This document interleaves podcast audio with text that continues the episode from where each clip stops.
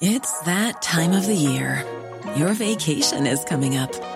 You can already hear the beach waves, feel the warm breeze, relax, and think about work. You really, really want it all to work out while you're away. Monday.com gives you and the team that peace of mind. When all work is on one platform and everyone's in sync, things just flow wherever you are.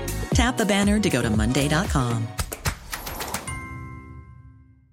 Planning for your next trip? Elevate your travel style with Quince. Quince has all the jet setting essentials you'll want for your next getaway, like European linen, premium luggage options, buttery soft Italian leather bags, and so much more. And it's all priced at 50 to 80% less than similar brands. Plus, Quince only works with factories that use safe and ethical manufacturing practices. Pack your bags with high-quality essentials you'll be wearing for vacations to come with Quince. Go to quince.com slash trip for free shipping and 365-day returns. This is Cork Today. Cork Today with Patricia Messenger on C103. Cork's greatest hits. C103. And good morning, it's John Paul McNamara in for Patricia Messenger right through until 1 today. Uh, Patricia not well, the voice and the throat that was playing up uh, earlier on yesterday. And indeed, a lot of people have this throat, a cold, and chest infections that are going around at the moment. So she's not with us today, but I'm with you until 1. And Bernie takes your calls and comments 1850 333 103. Or indeed, you can text or WhatsApp 086 103 103. You can tweet this morning at C103 Cork or email jp at c103.ie. Very shortly, going discussing a motion that has been tabled by a number of independent TDs to do with rural crime and indeed with people trespassing on land. It might be landowners or it could be farmers' land. A lot of talk in the last few weeks from farming groups concerned about those trespassing on farmers or indeed landowners' land, and this uh, could be for the fear of if anything happened to them, they may come after uh, farmers or landowners uh, and sue them. We've heard in some cases also rural crime is it's still a big issue in certain parts of the county and indeed Munster. Discussing that very shortly. Also, we're going to hear about vandalism, which it seems unfortunately is on the increase in certain playgrounds across the county. I know last year we were dealing with an incident towards the end of last year in Killeagh in East Cork. Uh, this is another incident. We'll hear about that this morning. And why is there a rise when people, a lot of community groups are actually fundraising for these particular playgrounds? You'll see GoFundMe pages. You'll hear about a lot of activities in a local area as they fundraise for a particular playground to open for the benefit of the community. And then something like this happens. Someone comes along and decides to destroy a slide or break a swing or drink in the playground, smash bottles or whatever it is. That's what we've been hearing over the last year. Why does that continue to happen when the community more so get together and fundraise for this playground along with help then that they receive from Cork County Council? That's on the way this morning as well. And the water protests, which uh, we all might think are a thing of the past, and I suppose they are, but a lot of people that were very passionate at the time and felt that we should not pay for water. They did protest. They did object to water meters being installed in various homes across the city and county. And some of them have just finished dealing with our court system this week. We'll hear from one man who has made a number of court appearances over the last few years and how, even though for a lot of us, the water protests are something that did happen in this country, he feels his journey has just ended this week. Also, if you have a pet in your household and you have a question for our vet, Jane is along later in the show just after 12.30. If you have any pet questions, get them into us and also our Garda file and much more to come between now and one. Line to open 1850 333 103. Uh, but a busy show this morning, so I'm going to go straight into Matthew McGrath because I know he has to be somewhere later on uh, today. So Deputy Matthew McGrath and indeed a number of other TDs did table a motion at the private members' motion on rural crime, and this was to highlight what is happening. And Deputy Matthew McGrath joins me. Good morning to you, Matty. Good morning, and I wanted to say that Michael Collins, uh, TD, who's a member of our group, worked very hard with me on this motion and uh, has worked very hard on all issues relating to rural Ireland. Um, yes, we had the motion down for debate here. It was very timely because, you know, you said it on the increase in some areas. It has never gone away, and, and we are afflicted with it here quite badly in rural Tipperary. And last year, in fact, I draw from a report here the ICSA, the Irish Cattle and Sheep Association, were before the Oireachtas Rural Affairs Committee, of which Michael Collins is a member, and reports that it, it published a study in conjunction with W. Uh, Waterford Institute of Technology on agricultural and rural crime. And it's not only farmers, like there's people, just households with just an acre of land or three or four acres of land or whatever. And the reports were um, authored by Dr. Kathleen uh, Moore Walsh and uh, Louise Walsh of WIT. So there are, there are tentative reports authentic reports. And those reports were based on a sample of survey of 861 farmers and rural people across Ireland. And they make start reading. And you, you hear polls every day, the week, MB or MRBI or whatever polls, they normally take around a thousand. So this is 861. And the first out, uh, the, the, the, first report outlined uh, the following findings. Of the 861 respondents, 66% had in, experienced some form of crime which impacted them or on their land holdings. Uh, 41% of respondents had been the victim of a crime more than once. Staggering figures. The second report quantified the average value of theft on farms was 1,818 euro. Uh, and that's in, in one year. And incidents of vandalism, and criminal damage cost uh, your farmers, so landowners, an average of 360 euro and to demonstrate that this is very much a real and ongoing issue. Uh, Tip FM, your sister station, uh, our station, taken over now by Kerry. You better watch out there, Corky. You could be next. Uh, Kerry Radio. I want to know that a report carried on Tip FM on, on Monday morning here, where a victim and I know this man of seven burglaries on his premises uh, in the Tip Offaly border. Uh, he fears someone might take the law into their own hands. And I've met him and listened and spoke to him. And I meet him one night in Nenagh, where he took he had a big bulge in his pocket, bigger than a coke can. And what was it? On his sets of keys, numerous triple and, quadruple locks on doors and shutters on his farm. That's no way to live. You see that in some of the uh, some of the films, you know, Shawshank or something come back in prisons. The report notes that the latest attack on Ashgate Farm in Bern, that was the in the Offaly border, tip Offaly border last Sunday night, hundreds of euro worth of equipment was taken. And Clive Clark is the man, and I'm sure he talked to you, one of a number of owners and businesses who have been hit over the uh, over the area several times.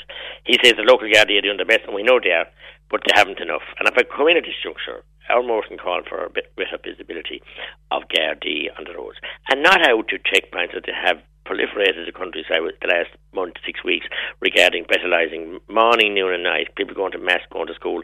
They're damaging the support for the Gardaí. Any police force in the world cannot police without the support of the Garda Síochána. I support them 100%. I'm a member of the chairman of the second community alert group I was set up in 1985 or something in Newcastle. But if they keep on with this thing, then no one's supporting that. People are, are afraid to move the morning after the night before or anything else. And the powers that be, and I'm wrapped right into the commissioner to tell them to cop on, have normal policing. Eh, I want people to obey the laws during driving, of course I do. But this a total the lockdown of people going to their businesses, schools, to work or whatever. If people do everything right the night before, get a taxi, do everything, babysitters, the pubs, the exchequer will be hit hard. It's literally a, a, become a police state, and we don't want that. We want patrols out in the country. Certainly don't take fines for drink driving. So, do you feel, Matty, that when you're looking at the stats that are coming in regarding rural crimes, it does seem that if you're living in a border area, maybe North Cork to South Tip or South Limerick, uh, or indeed West Limerick, or indeed parts of West Cork going into Kerry, sometimes we see a spike for crime in border areas. It might be easier to move around to various Garda districts, but you also feel Gardaí should be concentrating more on that rather than breathalyzing before Sunday Mass. A balance is needed, but I mean, the Gardaí can't police without uh, without support of the public, and they're not going to get the support of the public. You feel they're losing the support in rural areas yes, because, because, of what they're doing? Because they're full time on checkpoints for um, seat belts for, for, for whatever on the road, uh, you know, regarding, and that's very important that we have road safety. But it's kind of OTT. Minister Ross just seems to be dictating to the government. Even Minister Flanagan criticised issues he can at at at um, at, at um, cabinet. We're told by reports today. So this is just a total lockdown and a nonsense. I know they falsified, and there was a scandal in my county where the, the, the, the fake breath tests were falsified to the tune of 330 percent. That was a disgrace and nobody held accountable. But now to try and do this, they're creating terror in people. I want to go back to the report about Good 45, which, which is very important and it touches what you said there. Uh, you know what I mean? That uh, agricultural crime, the incidents, you know, uh, of vandalism, criminal damage, but also uh, very worrying, and it goes back to what I'm saying to you there now, what we touched on about the checkpoints. 45% of respondents did not report instances of crime to Gardaí. The reasons, according to the ISA and the authors of the study, can be summarised as a sense of hopelessness that anything could be done. What the ICSA WIT report shows is that rural crime is very much underestimated by official figures from Garda Síochána. So this is the real kernel. People aren't reporting in the first place, and if it is, they could wait a day for a squad car because we don't have the numbers. And I'm fighting time for more Garda numbers, but I certainly don't want them standing outside the church and outside the school or on the way to the school, brutalising mothers going to school. They're busy enough in the mornings. You know what I mean? I, this kind of ridiculous, and we need balance in this, and they need to cop themselves on, or there'll be no one talking to them or supporting them. The community Gardaí is what we need on the beat, and didn't need Michael Connors name four or five community Gardaí D from Cork, who stand in the people's kitchens, and the same way with anybody else, and they have the confidence of the people, and we must have that. With the whole area of bail laws not being touched, a ridiculous situation, people getting bail a hundred times, with the whole area of free legal aid, I believe one three strikes and you're out. We have cases of 120 times they got free legal aid, 60 times, 40 times. I have figures here from that report. The cost of criminal, uh, sorry, from a PQ, the cost of criminal legal aid for every year covering the period from 2011 to 17, which up to last year, or 18, sorry, up uh, ranged from 49 million per year to 58 million scandal over a million euro a week to give these marauding thugs many of them hundred times in free legal aid. The barristers are laughing on their way to the bank. It's disgusting. Uh, information on the average cost per annum during the same period for civil legal aid shows that it has never dropped below 30 million a year. So you make that up 16, 30, 90 million a year going on legal Yeah, aid. it's a lot of money. Gravy, it's a gravy train, sure, and it's ridiculous. And that's based on detailed information provided to me by a number of parliamentary questions by the Minister of the Department. So I didn't, I'm not making up these figures. They're shocking figures. And you mentioned Oh. there, Matty, the bail laws, and indeed an issue that we've discussed about people trespassing on lands. Do those la- laws need to be strengthened about trespassers? And indeed, we have to look uh, at the bail laws that, that we have at the moment because there's a huge concern from farmers and landowners that if someone does trespass on the land and they hurt themselves, that they can come after that farmer or landowner. We've seen it, and householders. It's happened, yeah. Remember Yeah, the yeah, householders, householders well, as well, yeah. very end. So look, I mean, it's ridiculous. Look, th- th- th- th- with too many balances, there's too much of power here. This is a gravy train that must be tap must be turned off. We must tilt the balance back, and and to the ordinary landowner, homeowner. Man trying to eke out a living, pay his taxes, do everything right, and not have these marauding gangsters getting free legal aid. I, okay, I give it. Uh, they'll stand up at the door. Oh, it's a fundamental, basic human right. Of course it is. Give it them once. I even go give it them three times, but after that, you're on your own, kiddo. If you want to condemn your life of mayhem and destruction, destroying people's life, you pay for your you, you pay for the, the, the, legal aid. But the, the barristers, of course, want, don't want that. And I mean, th- this is outrageous. The same way with the tagging. We got five years trying to get tagging, bro, electronic tagging. I don't want to go into the case, but a case in England last week where a man, a gentleman was, was was was charged, and and rightly so, probably, but he's innocent, proven guilty, and he was released on bail to be electronically monitored. And this is what they have to. How can any guard in Goleen or any of West Cork, wherever it's based, visit a man's house every day to see he's in the house? It should be electronically. I've seen this with the Bad- with Badger uh, because of TB, a project in parts of Nor- Nor- Wales, where one person can sit in a computer room watching, you know, maybe five big screens, and it can watch any badger. The badgers were tagged, and they were they could trace them over a quarter of a county. You know what I mean? So this must be the same. We must get smart here. The criminals are way smarter than us, and this tagging was passed, brought in, introduced. It hasn't been used once. Whatever the lethargic or the, or the or the lack of energy, why why the authorities won't use this is another. thing. We can pass the law and give long enough pass it. God forgive me, but this is outrageous, and we must tilt the balance back and have our citizens protected and some uh, uh, modicum of security, not living in fear in Boreens. Danny Healy spoke of a man living in a Boreen, and the minute he sees a car turning in after five o'clock in the evening, a couple of hundred yards, he runs out of the house into a haybarn to watch see who's coming. That kind of fear, that's making people mentally ill, it's making them physically ill, and it's not good enough in a modern democracy.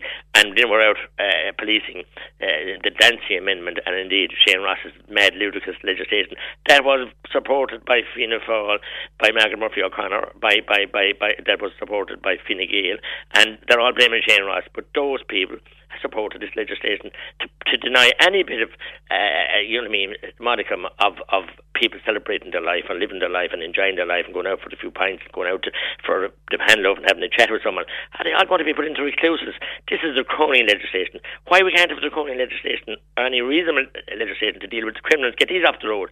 A postman told me recently he goes to work at 4 o'clock in the morning and he sees no one on the road now on his trains, cars, and sometimes he's speed up, he's involved in community alert. He goes into Tullows to work, he speed up the car when he sees someone, uh, a strange vehicle, and they take off like the hammers of hell. There's nobody on the roads now at night time on into criminals. They have free range because all of us have been locked in our home because we can't get a taxi. There's no rural transport. We can't get a taxi.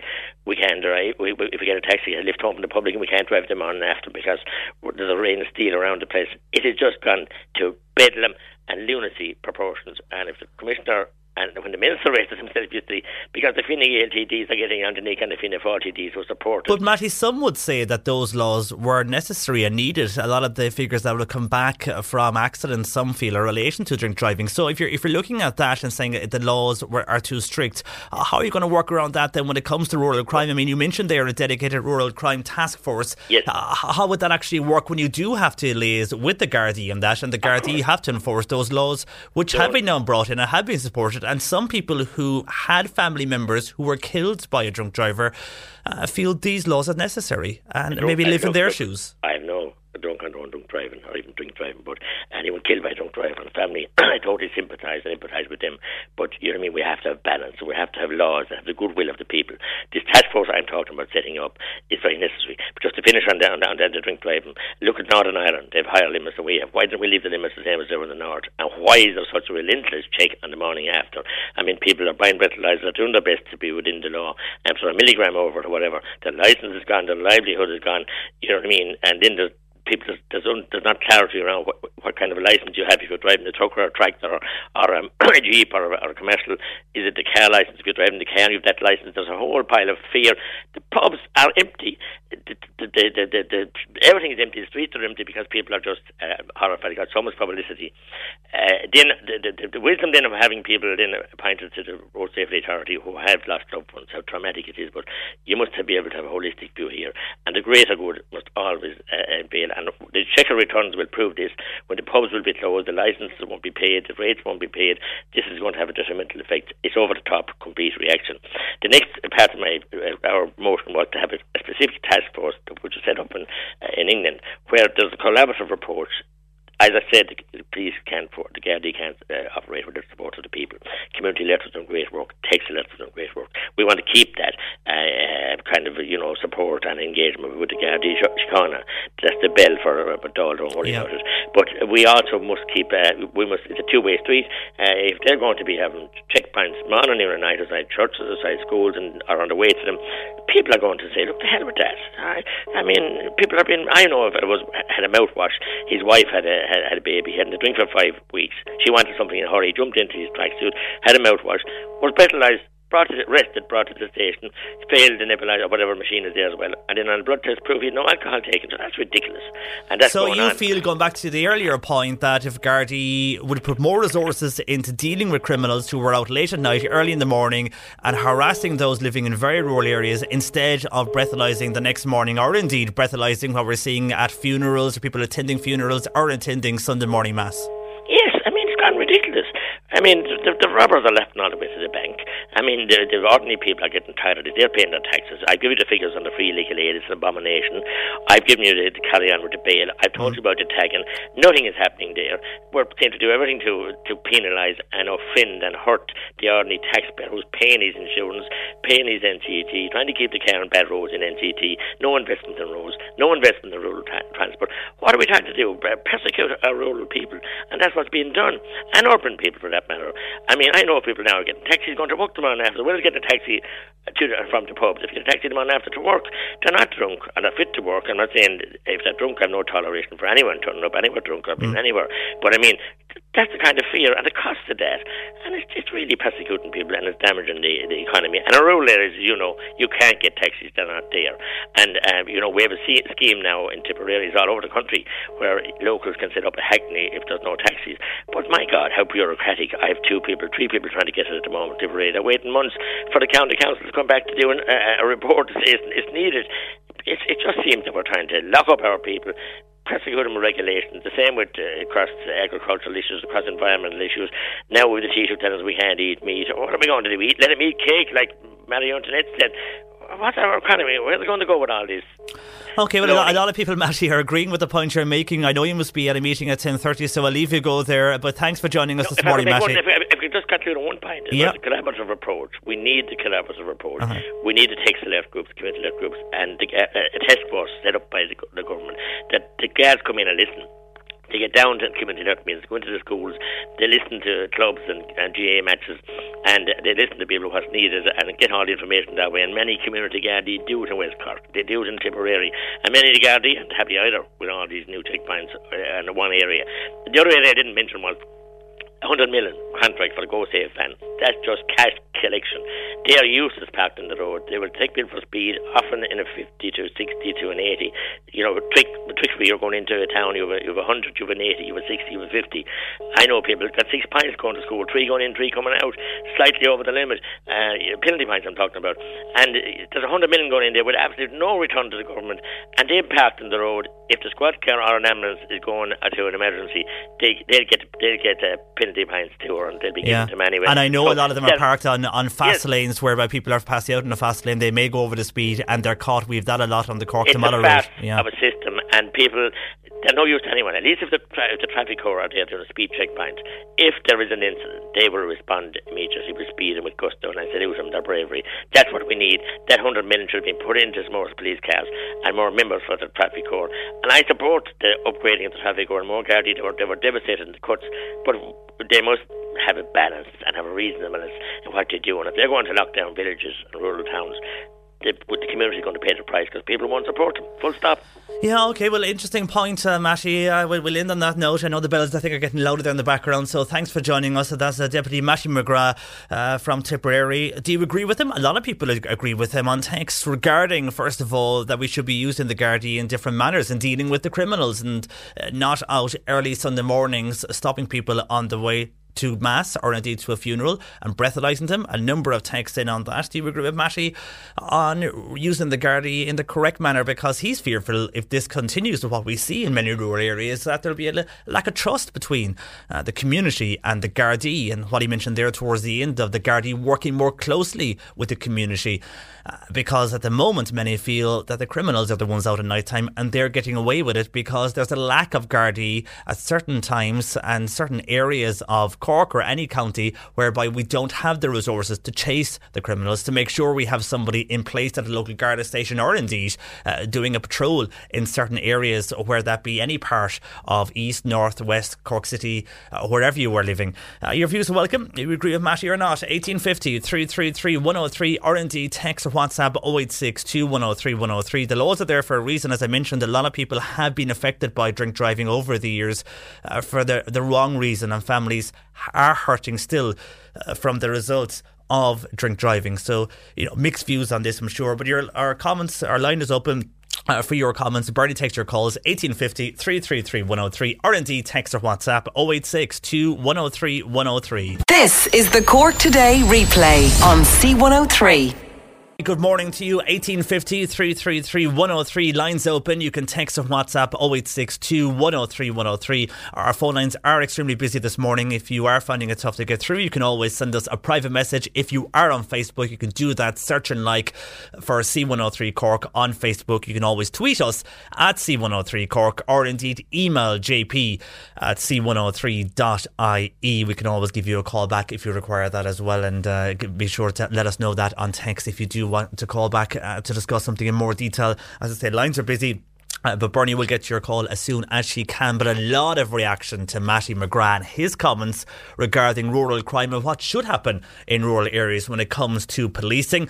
Uh, just go through a few of those we've got in the last few minutes. First of all, John is in Lismore. He says, Fair play to Matty, probably the only honest politician in the country. The way things are going in the country areas, it will all be closed down with, re- with regards to small towns and villages. What are people to do? This country is turning into a dictatorship. Well said, Matty, says John. And also Mick in Doneraile says, I agree with everything Matty is saying. We are farming in Doneraile and we have been the victim of theft, illegal dumping, vandalism, to name a few. And I agree with the free legal aid. It should be looked at, if not abolished. I also agree that the Gardaí are losing support from people in rural areas because I believe that the Gardaí are only heard of when putting people going to work, going to school, going to mass. And in the case of robberies, then Gardaí are nowhere to be seen, says Mick in Doneraile. So when people are discussing the Gardaí, that's the fear uh, as Mick says, people are just hearing that the Gardaí are in rural areas and they're stopping people going to mass or going to work. While when there is a robbery, then it's you find it hard to get someone to call out to you. It could be an hour or two hours because there's a lack of resources. Uh, but it's well, it's not the guard on the ground's fault. It's the those running on Garda Síochána. It's the way they are deploying members of the force to do the various roles that, that they do. Uh, and should we be concentrating, as Matty said, in looking at crime rates more uh, than the issue of breathalyzing people going to Sunday morning mass. Uh, then on the back of that, uh, Elizabeth saying, I agree with what Matty is saying. However, I think they should invest separately for crime in rural areas. Uh, Matty cannot disagree with the fact that we've had so many people killed from drink driving. We do need these tough laws. I agree with breathalyzing people the next day. It might be wrong to some, but I agree with this as you can still cause an accident and you could still cause harm to so many families like has been done over the last number of years in this country. I it might be tough when you are attending mass or work and you're stopped and breathalyzed, but it is all for the good of the country. So I agree with Matty in the point he's making. I disagree on the drink driving front, but I do feel we should have more resources and more Gardaí to deal with the issue of rural crime and leave the issue of breathalyzing people separate. Uh, that's from Elizabeth uh, on text on 0862 103 103. Uh, a lot more texts and comments coming in regarding Matty's view on how policing should be carried out in rural areas. We'll get to those shortly. Uh, our lines are open 1850 333 103. Text or WhatsApp 0862 103 103. But another issue that people aren't happy about, and it's been told that we're not supposed to eat red meat. I'll discuss that next. Cork today on C103. Call Patricia with your comment. 1850 333 103. Now, well, we'll get back to a lot of the calls and comments then to do with the issue that Matty spoke about a while ago, and this was just the way we could reform maybe policing in rural areas, dealing with more rural crime, discussing that shortly. But just something that is making news this morning, and it's something that is making news across the week, really, to do with red meat, basically. And it seems that quarter pound burgers now could be off the menu, and this is coming in from new health recommendations if they are to be believed. It also seems that fish fingers, bacon, sausages, and eggs are in the firing line, and this report suggests that we need to reduce these in our diet by up to 90%.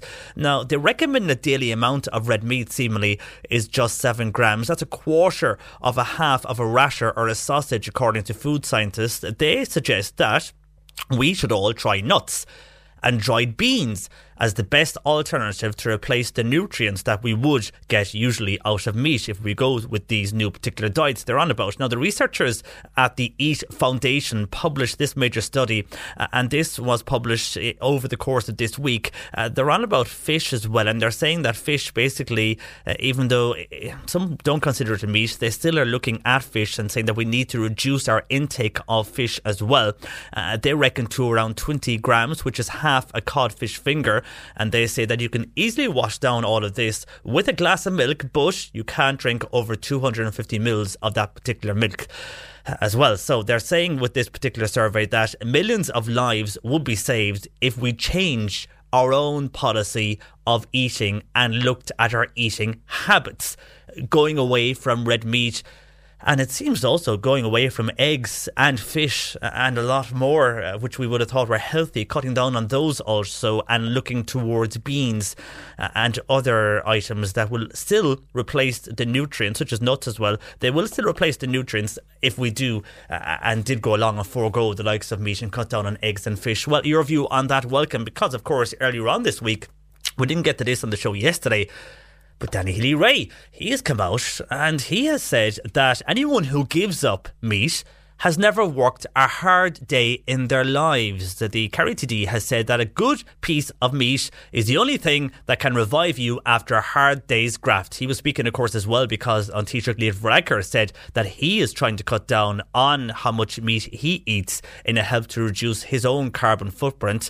Uh, but Danny Healy-Rae says uh, that no, if you are working hard, then you do need your meat. And he said it himself. And here is Danny speaking outside the them fellas that are talking about uh, about uh, stopping people of eating meat never worked hard because if you're a hard worker and, and do a hard day's work, there's nothing to, to bring you back and to revive you again than a, than a piece of good meat, whether it is bacon and cabbage or whether it is beef or, or, or, or mutton stew. If, if we don't have that, you, you, you, you won't rise out the following day. So, do you agree with Danny Healy-Rae? you want to keep your meals the same, have your meat, or do you or will you follow what has been proposed this morning in a lot of the papers, anyhow? And it's coming from the research that has been done by the Eat Foundation, who say that a lot of us need to look at our carbon footprint. Uh, like An Taoiseach Leo Varadkar has doing, cut down on the amount of eat, meat we eat, uh, but with the meat uh, cutting down big time, which could see you just eating a small burger. That would be your intake of red meat for an entire week, and also cutting down on fish, on bacon, on sausages, on eggs. Would you agree with that? Or do you agree with Danny Healy-Rae and say there's no harm eating red meat uh, and indeed that if you do work hard, you'll need it? Uh, views are welcome on that. Uh, 1850 333 103. Lines open. Text or WhatsApp 086 2103 103. I want to go to the comment line next about, unfortunately, more vandalism in playgrounds here in Cork. You're listening to Cork Today on replay. Phone and text lines are currently closed. Cork today on C103. Text or WhatsApp Patricia with your comment. 086 103 103. Now, fears have been raised over the last number of years that the issue of playgrounds and parks that they are being targeted by vandals, and it seems to be a growing trend, especially over 2018. We had a number of locations uh, which fundraised for their playgrounds, and then they were vandalised. Another example this morning, Councillor Mick Nugent joins me. Good morning to you, Mick. Uh, good morning. Uh, it's unfortunate, Mick, that this continues to happen and that investment from City Council and County Council and locals uh, into certain parks and playgrounds, and, and then this happens. You've another incident uh, that has happened on the city north side. Yeah, there was one um, just uh, this week in uh, Glenamoy Lawn Park um, in Mayfield where there was some um, new equipment actually put in up to a tune of a couple of thousand of uh, euro no, it seems there was an isolated case there, but I suppose what's upsetting the, the locals there and the residents in that area was that, you know, it was new equipment there and people were looking forward to use it. So that was, you know, that was an upsetting instance. And as you say, it does follow over the last year or so a number of parks in the city and in the county that have been um, targeted, and you're talking tens of thousands of euros worth of damage. So, I, you know, it's it's very unfortunate. It's hard to to grasp why those involved would do it, you know. Yeah, because I just mentioned uh, earlier on, I was saying that you were going to be joining us in discussing this issue. Last year we had an issue in Killeagh, in East Cork, and they had something yeah. similar by way of people drinking and smashed glass in the playground. And we had other issues over the course of 2018 uh, from Passage West and Fermoy and the year before Bandon. And a lot of these playgrounds are fundraised for by the community, and then Cork County Council or indeed Cork City Council would invest in in the remainder of the funds. Uh, and you would wonder why community get together and look after a park or fundraise for a playground, and then this happens. I mean, what mentality? I mean, what even can the city council or county council do in this situation? That's it. Um, I know there was. I know there was issues. It's either vandalism or antisocial behaviour that's taking place in parks, or sometimes both. And I know um, in the city we've had instances there, and it came up at community safety forum meetings. For example, Popham's Park in Farranree and um, Kilmore Park, and I know there was issues in Blarney, I think, and I know uh, as well. Um, I think it's Callahan Park down there. Um, and we've had new parks as well opened as well in Bishopstown, and hopefully there won't be any issues there. I suppose it's, I suppose it's an issue of security or it's an issue of supervision, and maybe it's an issue of communities coming together um, and trying to monitor it. And if there's cases of vandalism or antisocial behaviour, bring up at their local community safety forum meetings and try and get action from the city or the county council or the guards. I know in Farranree, myself, and Councillor Kenny Collins are working with, um, I suppose, the guards and the community uh, ward and, and city council workers around Popham's Park, and there's leaflets going in, in around that area now, just to make people people aware and people not everyone might be aware that there is the city council anyway. There is bylaws regarding behaviour in parks, um, so that's one aspect uh, that we'll be looking at, um, JP. Yeah, and can they, those bylaws be enforced then by Gardaí if someone is found to be in breach of breaking of whatever they are uh, at equipment in, in, the playground? Can, can, they can they be brought to uh, before a court or can they be prosecuted or what can happen? That's what we're looking at there. Yeah. There is if there is sanctions that if there is, for example, which often does happen. You No, sometimes there's young people in parks after hours when the council close the gates. They're not necessarily doing anything, but there is other times when you know there's either. Uh, there's either equipment set on fire or there's antisocial behaviour going on, or sometimes you'd have you know houses bordering parks would, you know would be stormed and that you know. Hmm. Um, so we're looking at that in a number of cases now. Um, we've a group together looking at issues around Popham's Park in Farranree, and if, if and it came up at community safety forum meeting this week. And maybe we have to look at that the bylaws if there are sanctions there that can be enforced. Maybe it would have some effect on um, antisocial behaviour in, in, and in for parks. bigger parks, CCTV is that an option still, or are new data protection laws uh, is that going to cause a problem for you when it comes to playgrounds? It may do, but we have it's it can be it can be sourcing the funding for that. I know there's a, there's a community facilities fund there um, through the department, but I think local areas have to match fund it and that. But CCTV can be um, can be something that needs to be uh, looked at in so, in some areas. Um, and I suppose as well having an age group Yeah. in the actual park. I mean, we hear a lot about intimidation. We discuss this. People saying that they're with their young children. Uh, you might have teenagers or those in their early twenties hanging around a playground. I mean, no need for someone in their teens or in their early twenties hanging here on the playground just on their own in gangs. That can be very intimidating to those who were there with a family. It could be. It could be. No, as I said, you know, particularly bigger parks. You know, you know, we all done it when we were younger, hung around parks, but you know, we weren't damaging equipment Yeah. and or intimidating uh, people, um, or causing tens of thousands of euros worth worth of damage. Um, look, another thing, maybe it's down to the agencies in the area at times going in and engaging with with young people, and you know, if the whether the juvenile liaison officers or or city or county council people, maybe you just have to go engage with people and say, look, you know what's going on here, and trying to, I suppose, divert their energies into into other into other areas. Um, you know, maybe that's something that has to be looked at. Carrot and stick approach, like you know. Yeah, well, we'll wait and see what happens any over over the course regarding uh, laws enforcement, more so to do with playgrounds. And unfortunate that that incident has happened in Glenmoylawn for the moment. Mick, thanks for joining us this morning. Uh, that's City Councillor Mick Nugent. On the way, a lot of your calls and comments in reaction to our interview with Deputy Matty McGrath on how now we should change policing in rural areas. Some agree with him, some don't. And Matty feels that at the moment in rural areas we have an issue of rural crime on the increase in certain parts of our county and indeed across Munster. And he feels policing needs to change. Instead of breathalyzing people going to Mass on a Sunday morning, have more Gardaí out in force late at night or overnight or patrolling areas during the day to deter criminals from entering that particular area. Uh, Some agree with him and some don't. Your views are welcome. Do you agree with Matty on that and his view on how we need to police the rural areas? 1850 333 103 or text or WhatsApp 086 103 103.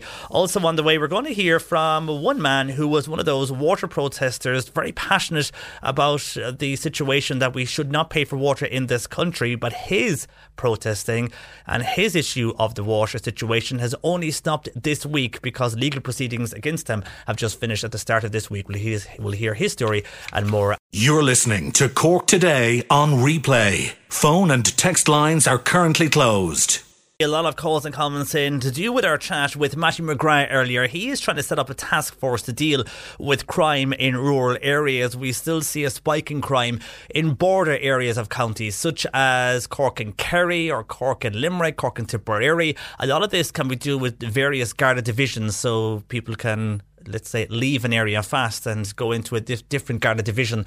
And it can cause confusion at sometimes if somebody is caught and, you know, if, if it goes into legal arguments, uh, there can be sometimes an issue there with different Garda districts. Not all the time, but it has been made as an argument before in the past. And also outside of that, of course, the obvious one, obviously easier to get away. If you're in certain parts of North Cork, uh, bordering Limerick or Tipperary, you have a motorway nearby you and you can go from a very rural area onto a motorway. And once you're on the motorway, then you can be ending up in an hour or so in a, a different county such as Portlaoise or further up the country. And we have seen that a lot happening uh, in many cases across Munster. So uh, Matthew McGrath made the point of what he feels anyway is change the way we are policing rural areas. And that would be uh, by instead of having the Gardaí, he feels out breathalyzing people going to mass uh, the next morning or going to work. Why can't those Gardaí be redeployed, you could say, and be patrolling areas late at night or indeed late evenings?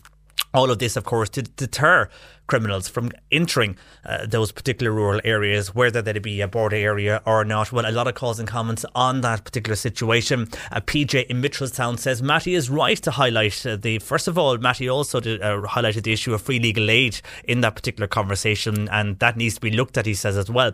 And PJ in Mitchelstown says that Matty is right on the issue of free legal aid. It's a gravy train. It should be controlled. These criminals are being protected and getting aid from the state, but the farmers uh, get no help. While Dermot is a postman in a rural area of Mid Cork, and he says a few years ago he reported a strange car in a rural area. Now, the Gardaí said they were keeping an eye on them, and the squad car would go and do a drive around.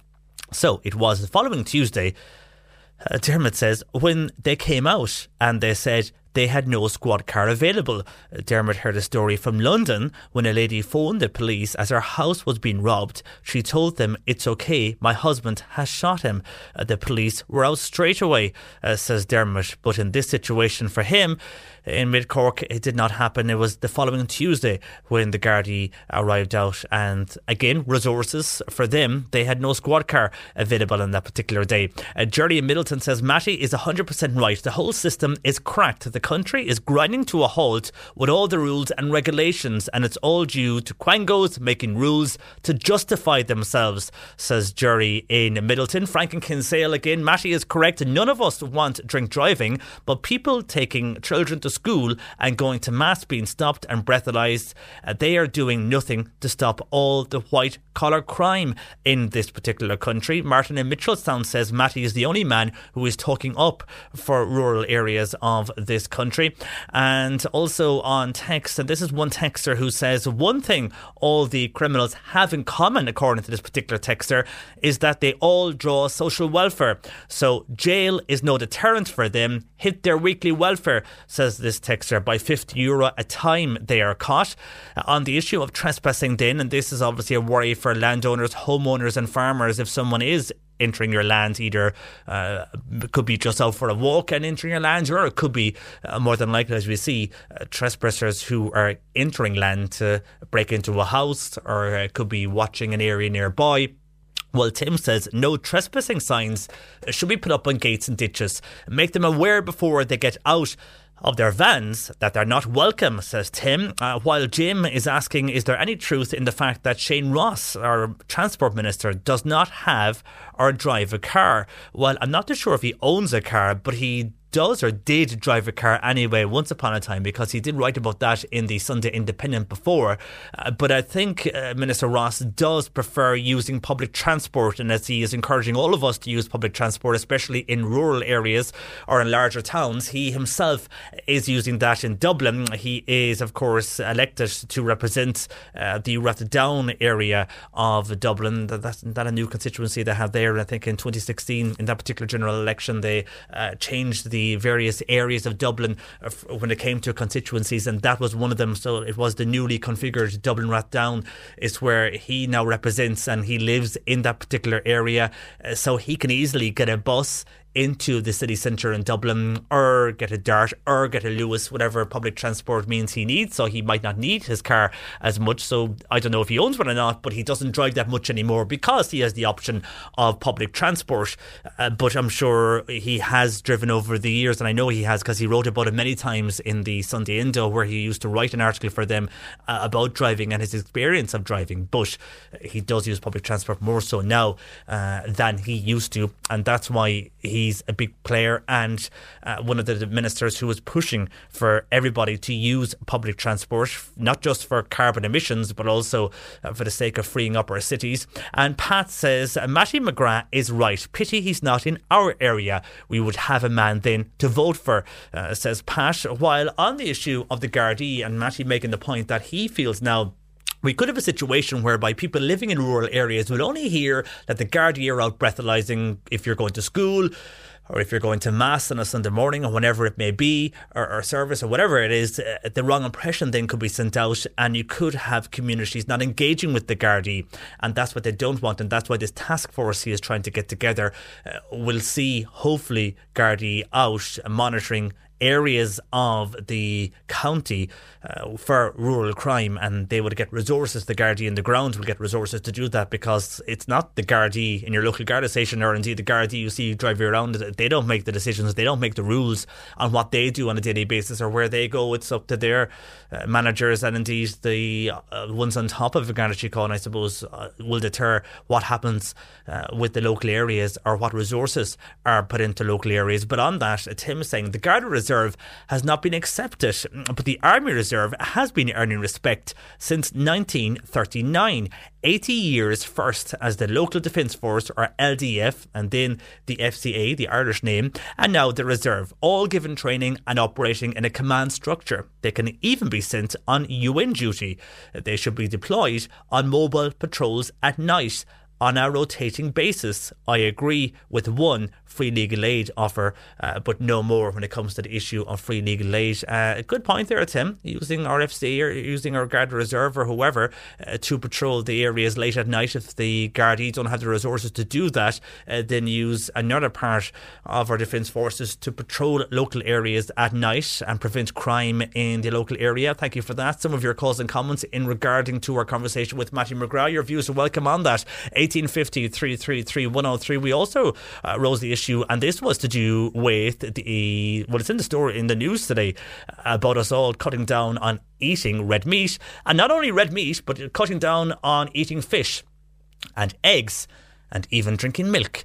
Uh, they wanted to cut down all of those particular foods and then maybe up our intake of nuts and beans because we can get the same nutrients from nuts and beans as we can from red meat and eggs and fish. Well, on that, we did hear earlier a piece from Danny Healy-Rae, the Kerry TD, who says that a good piece of meat is the only thing that can revive you after a hard day's graft. And he feels that people who give up meat have never worked a hard day in their lives. Well, on that, a lot of people, when we're, when we're listening, listening and, and watching on what's happening internationally and then those studies looking at Ireland and looking at us to give up meat or cut down on the intake of meat. Uh, a lot of comments on this. First of all, on WhatsApp, a person saying, we might as well lie down and die. If we can't eat, what will, what can the people eat? What can the people that they want to choose to eat? What can happen then? Another texter saying Ireland no meat. That's not going to happen. That's like giving up alcohol, says the person on text. And Janice on WhatsApp saying they are now telling us what to eat.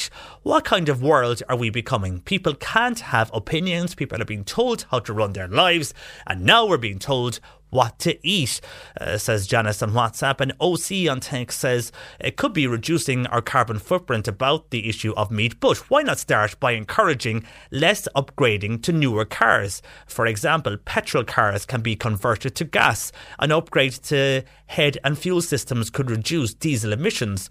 Use locally sourced or at least EU sourced supply of timber, equipment, fuel, and grain. Imports from South America result in the use of ships that's spew out more fumes than Chicago City once outside 100 kilometres from the coast, as seemingly they switched to heavy oil when out at sea, uh, says OC on text to 0862 103 103. Just some of the calls and comments this morning on those particular issues we are discussing. Uh, your comments are welcome. 1850 333 103. Text or WhatsApp 0862 103 103.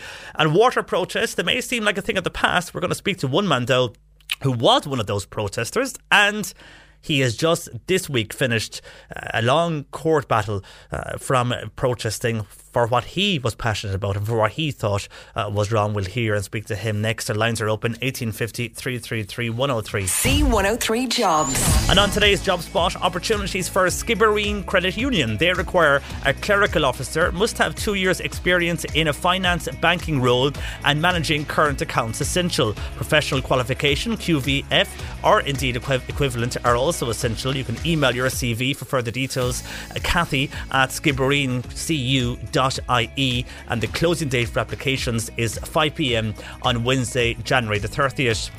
Mike Fleming Motors in Boherbue, they require a part-time experienced bookkeeper. Flexible hours, call Mike on 086 256 5791 and Autism Assistant Dogs Ireland Mallow branch require an assistant fundraising manager. It's for approximately 30 hours per week for a 12-month contract. Apply by email to nula at aadi.ie by Friday, February the 1st and you'll find these jobs and more opportunities now if you just go online to c103.ie forward slash jobs. Today on C103. Call Patricia with your comment. 1850 333 103. Now, during the installation of water meters by Irish Water, there was, as you remember, a number of protests, especially here in Cork. One of the first protests was here in the Cork area. One of the most high profile protesters was Brian Gould, who only last week and this week has his appeal against him uh, lost because he uh, was one of many who was taken to court over the last number of years. But Brian has been in court over the last four years. So, what has like life even been like for Brian over the course of that? Particular four years. Uh, good morning to you, Brian. Oh.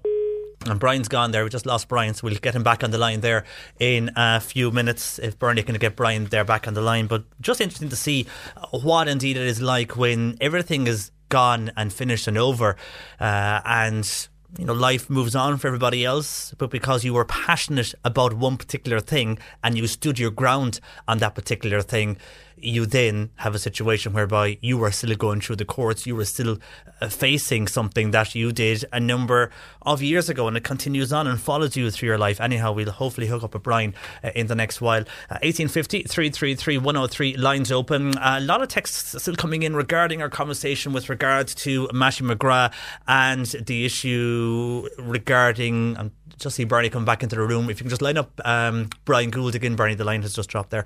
Uh, so just for getting back to Mattie McGrath regarding the issue uh, of rural policing and how indeed we need to look at policing in this particular country. Some have mixed views on that. Just an interesting WhatsApp here uh, by a, a, person on WhatsApp, no name on this, but says it looks like that we'll be going back to the horse and cart again as a means of rural transport if Shane Ross keeps crucifying rural Ireland. And now we have Leo telling us what to eat, maybe we should, for example, uh, fly away uh, maybe fly away with Ryanair instead, or maybe a lot of those particular TDs should fly and dump the government jet and fly with Ryanair if they're so worried about their carbon emissions. A good point. Would you? Is it time for the government, while they're telling us all what to do and what not to do, to look at what their carbon emissions are themselves? And should they maybe get rid of the government jet and fly Aer Lingus or fly Ryanair or fly whoever, and there'd be a savings well if they got rid of the government jet. But then again, we know the government jet is used for a lot of reasons outside of the government as well. So is that an issue that if that was let go or taken away? Uh, would it be an issue for the country or do we need the government jet? Thank you for your WhatsApp. Uh, you can do that on 0862 103 103 or indeed uh, you can always tweet at C103 Cork, email jp at c103.ie or you can call Bernie at 1850 333 103. Now, I did mention Brian Gould, one of those, uh, one of the higher profile protesters who was fighting against the installation of water meters. And only this week he's finished uh, his court battle uh, over what he was protesting for and passionate for. Went on for over four years. Uh, Brian, good morning to you. Good morning, John Paul. Uh, first of all, there's a lot of things we can't get into or can't discuss for legal reasons. So, just overall, in the last four years, I did mention briefly earlier, a lot of people were protesting. You know, th- they were the ones who left the groups and maybe didn't have to attend court. Some did, and the battle for them ended after a few months. But for you, as everybody moved on with their lives and the water protest became a thing of the past, you still had to deal and live with that particular situation for four years. What was that like, uh, you know, in and out of court for four years, and dealing with an issue that for many has has gone? Yeah, well, I suppose it, um, the profile of it has gone at the moment. But I mean, for me personally, like I mean, it was traumatic. Like I mean, I was inside in court for nearly once a month for the four years, you know, because court cases would be put off for various different reasons.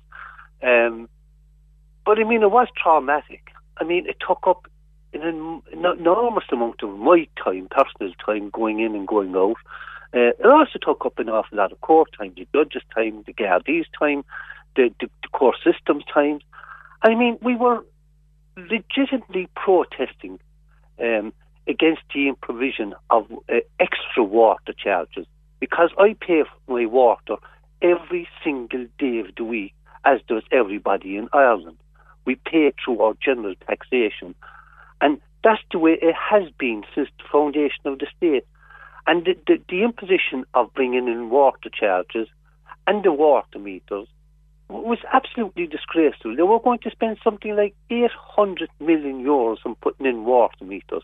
Yet Irish Water, when they took over, they said that the problem with, with, with the water infrastructure was the lack of investment. That is true, and I agree with them. But why wouldn't you put the 800 million of that money into the infrastructure to fix the pipes that are uh, leaking water over 50% of it, and everybody knows that.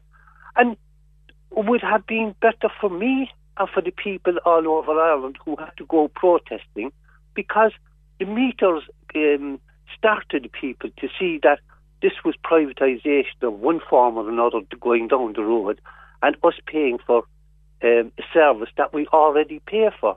I mean, it was horrendous the amount of stuff that uh, Irish Water and the Irish government at the time, Fianna Fáil, Fianna Fáil or Fine Gael Labour coalition put us into. Why? Because they were trying to get more and more and more money out of us. And it created tremendous, not only for me personally, but for other people. I mean, there was eight people jailed in Ireland. I mean, I was fined on a number of occasions, but there was eight people fined or jailed in Ireland for water protesting. And now everybody has agreed that the best way forward is to fix the infrastructure and put the meters aside. They're going to be buried in the ground and never used. Why do we have to go through all this uh, stuff because of that, you know? Yeah, and the, the money spent on those water meters and indeed getting them to the ground in, in some houses. The protests you were involved with, the, the majority of those, they were peaceful protests. Well, not not all of them. Every single one of them were peaceful protests. I mean, what we would do is we would stand on the stopcocks, or we might stand in the road to leave uh, to stop Irish Water's lands from going in. But they were all peaceful. I mean, there was good banter at these kind of things.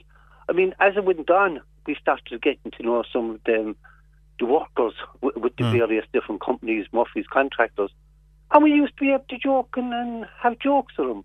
No, we still wouldn't allow them to, to put in the water meters, but there was a kind of um, a, a, a, chat to and fro with it. You know what I mean? Yeah, and how many times there was a respect there because they knew you were doing it for your reasons and for the reasons of so many in the state, and obviously they were workers and they had to do what they have to do. So there was a respect between both of you, and there was no hard feelings between the workers uh, and yourselves. And we saw that at various protests, and we spoke to various protests here in Cork, anyhow, who yeah. would have said the same thing. How many times were you arrested over the course of all those protests?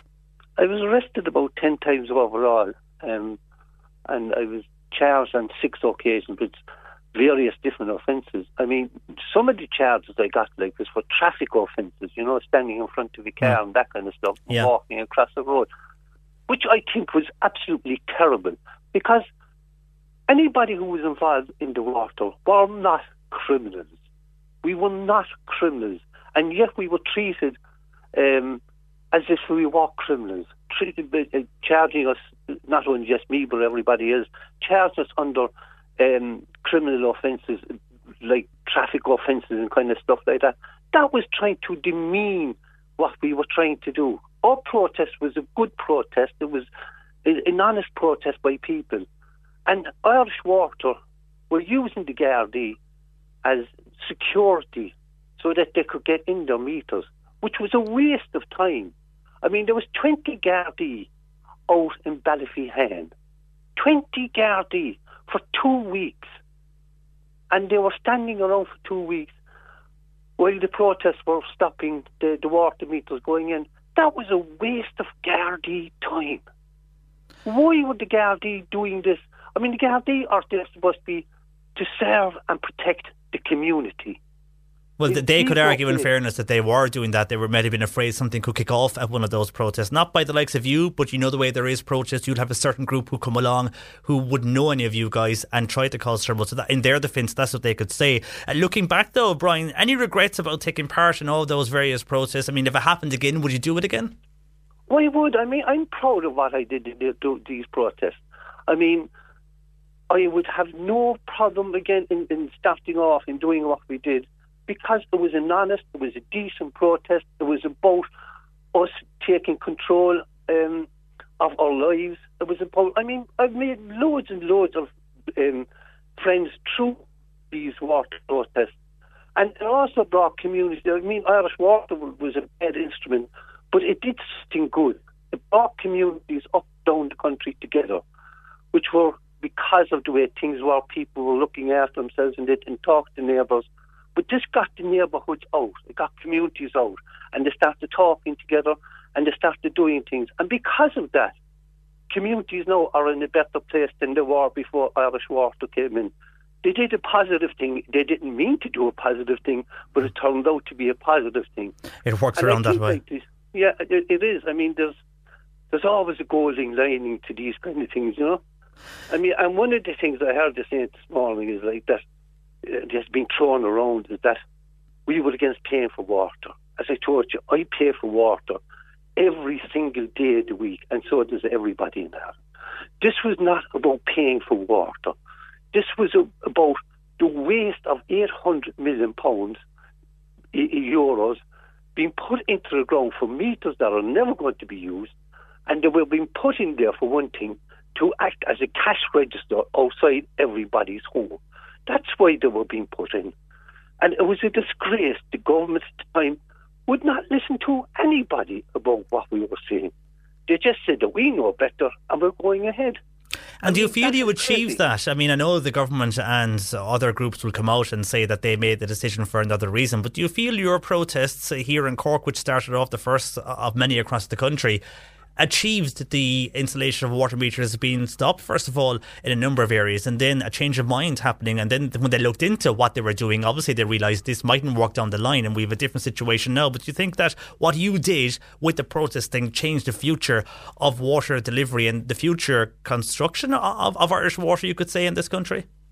I do, and I also think it changed the political system. Yeah. I mean, the Labour Party had 37 seats in government and when they went in with the 37 Cs, they said that there'd be no uh, water charges. What did they do? The very minute they got inside the door, they said we're going to implement water charges. But the people of Ireland told them like that they weren't having it, and they went from 37 down to 7 TDs. They had six councillors in Cork City, one in each ward. Now they have none. So Labour paid a very big political price for not keeping their promises and doing something that the people said we do not want. And it has changed the whole discussion about water. I mean, water charges are gone at the moment.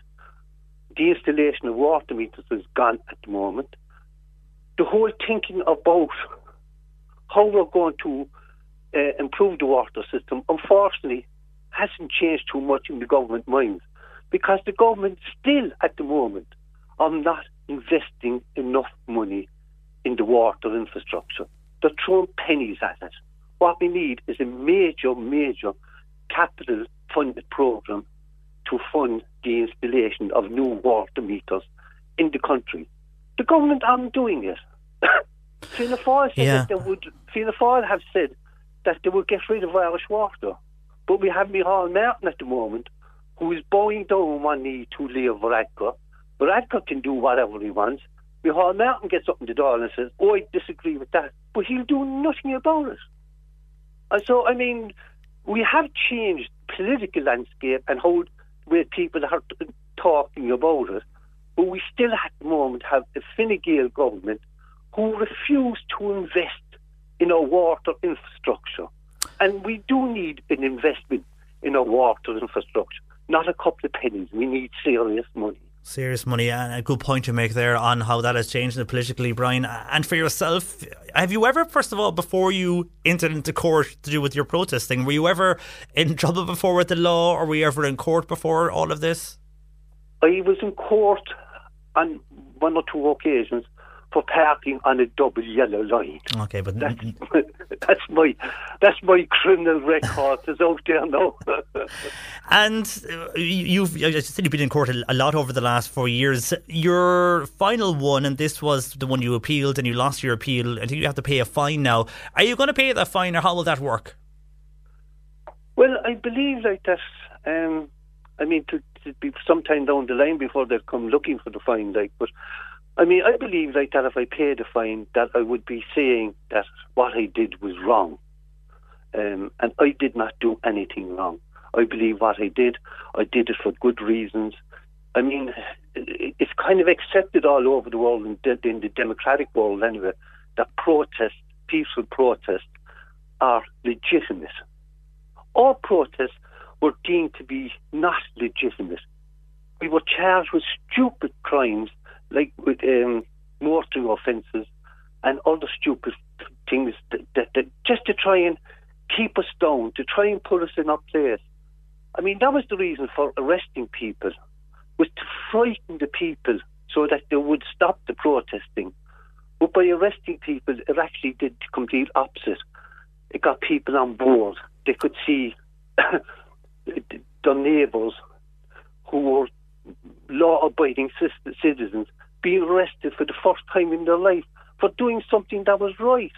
So, I mean, it's we should never have been arrested. We are not criminals. We were never criminals. I mean, if I'm considered to be a criminal because I have a couple of motoring offences for parking on yellow lines or something like that, if that's considered to be a criminal, I mean, I'm 67 years of age. I I hadn't, I'm not a criminal. I was never involved in the criminal offences. And yet we were treated like criminals. We are not criminals. We were good people who were fighting for justice. Everybody at the moment in Ireland is after saving three or four thousand euros at the moment from the water protests. Even those people who were criminals said, oh, we must pay for the water. I don't see any of them getting on the radio and saying, thanks very much, we got our three or four thousand euros back and this won't be paying it going forward. I And mean, speaking of paying, are, something- are, if you don't pay that particular fine that I mentioned, Brian, uh, what happens then? I mean, do, do you have to serve time, or how, how do you get out of that? If you if you feel you won't pay that because you feel you- you're basically admitting you did wrong when you feel you didn't do wrong. Well, I suppose the guards will come and take me and bring me up to, um, to Cork Jail, and I'll be in Cork Jail for well, this, the five days is what um, the, the, the determination I had to pay the fine of five days. And are you prepared to do that? Yes, I will. I will. I, I mean, I probably won't serve five days, like, but if I have to serve the five days, I will serve the five days, like, yeah. Right. Okay. mean- well, we'll we'll see what happens uh, if that ever I mean, I comes don't around. think I'd serve five Yeah. days. I, I'd say I'd be released um, fairly early, you know what I mean? But if I do have to spend the five days, so be it, you know what You I mean? would. Yeah, yeah, yeah. Okay, Brian, an interesting insight to see what life is like after all the water process and after all the legal situations have finished, and uh, how indeed, you know, even though everything and everybody thought it was all over, it continued into your life for another four years. Brian, thanks for chatting to us this morning on that. That's Brian there, uh, Brian Gould from Cathedral Road, 1850 333 103. Lines open. You can text or WhatsApp 086 2103 103. Cork today on C103. Text or WhatsApp Patricia with your comment. 086 103 103. And just on the issue of water, and Donald just texted in as I was just saying uh, goodbye to Brian. I got a text in from Donald, and he says, Would you ask that man, how does he feel about paying ESB and phone? Should they be paid from the tax too? I pay a lot, and I had to sink my own well at huge cost. Water should be paid for, says Donald. Uh, well, when we were speaking initially with Brian on that, and we asked him about paying for water, he felt the reason they were protesting at the time was because that we all pay for water in our general taxa- taxation, for example, motor tax. Uh, and more that we were paying for water within that, and they didn't want to be paying for water again outside of general taxation. There were also the, the big thing that they were against, though, outside of paying for water, the big thing that he said they were against the money spent on installing water meters and the amount of money that was going to be spent on Irish water, that it was wrong on the Irish people and indeed on the Irish taxpayer, especially when they felt, that group felt that we were already paying for water in our taxation. So I presume Brian would have answered because he did mention that at the start, and he, that was the answer he gave on paying for water. So I presume he would have given a similar answer on that. Donald, thanks for your text. Another texter uh, that says, JP, we have to pay water 90 euros a year as we run a private water scheme. Uh, so water is not free, uh, says a particular texter on 0862 103 103. Now to this week's Garda file, and I'm joined by Inspector Ian O'Callaghan at Bantry Garda Station. And good morning to you, Ian. Good morning, John Paul. And uh, by the way, well done on uh, your promotion now to Inspector. So congratulations to you there on that. Thank you, John Paul. Um, just to acknowledge over the years, uh, everybody I came in contact with in my role the last nine years as crime prevention officer for West Cork. Really enjoyed the years and the experience of working with everybody to make West Cork a safer place.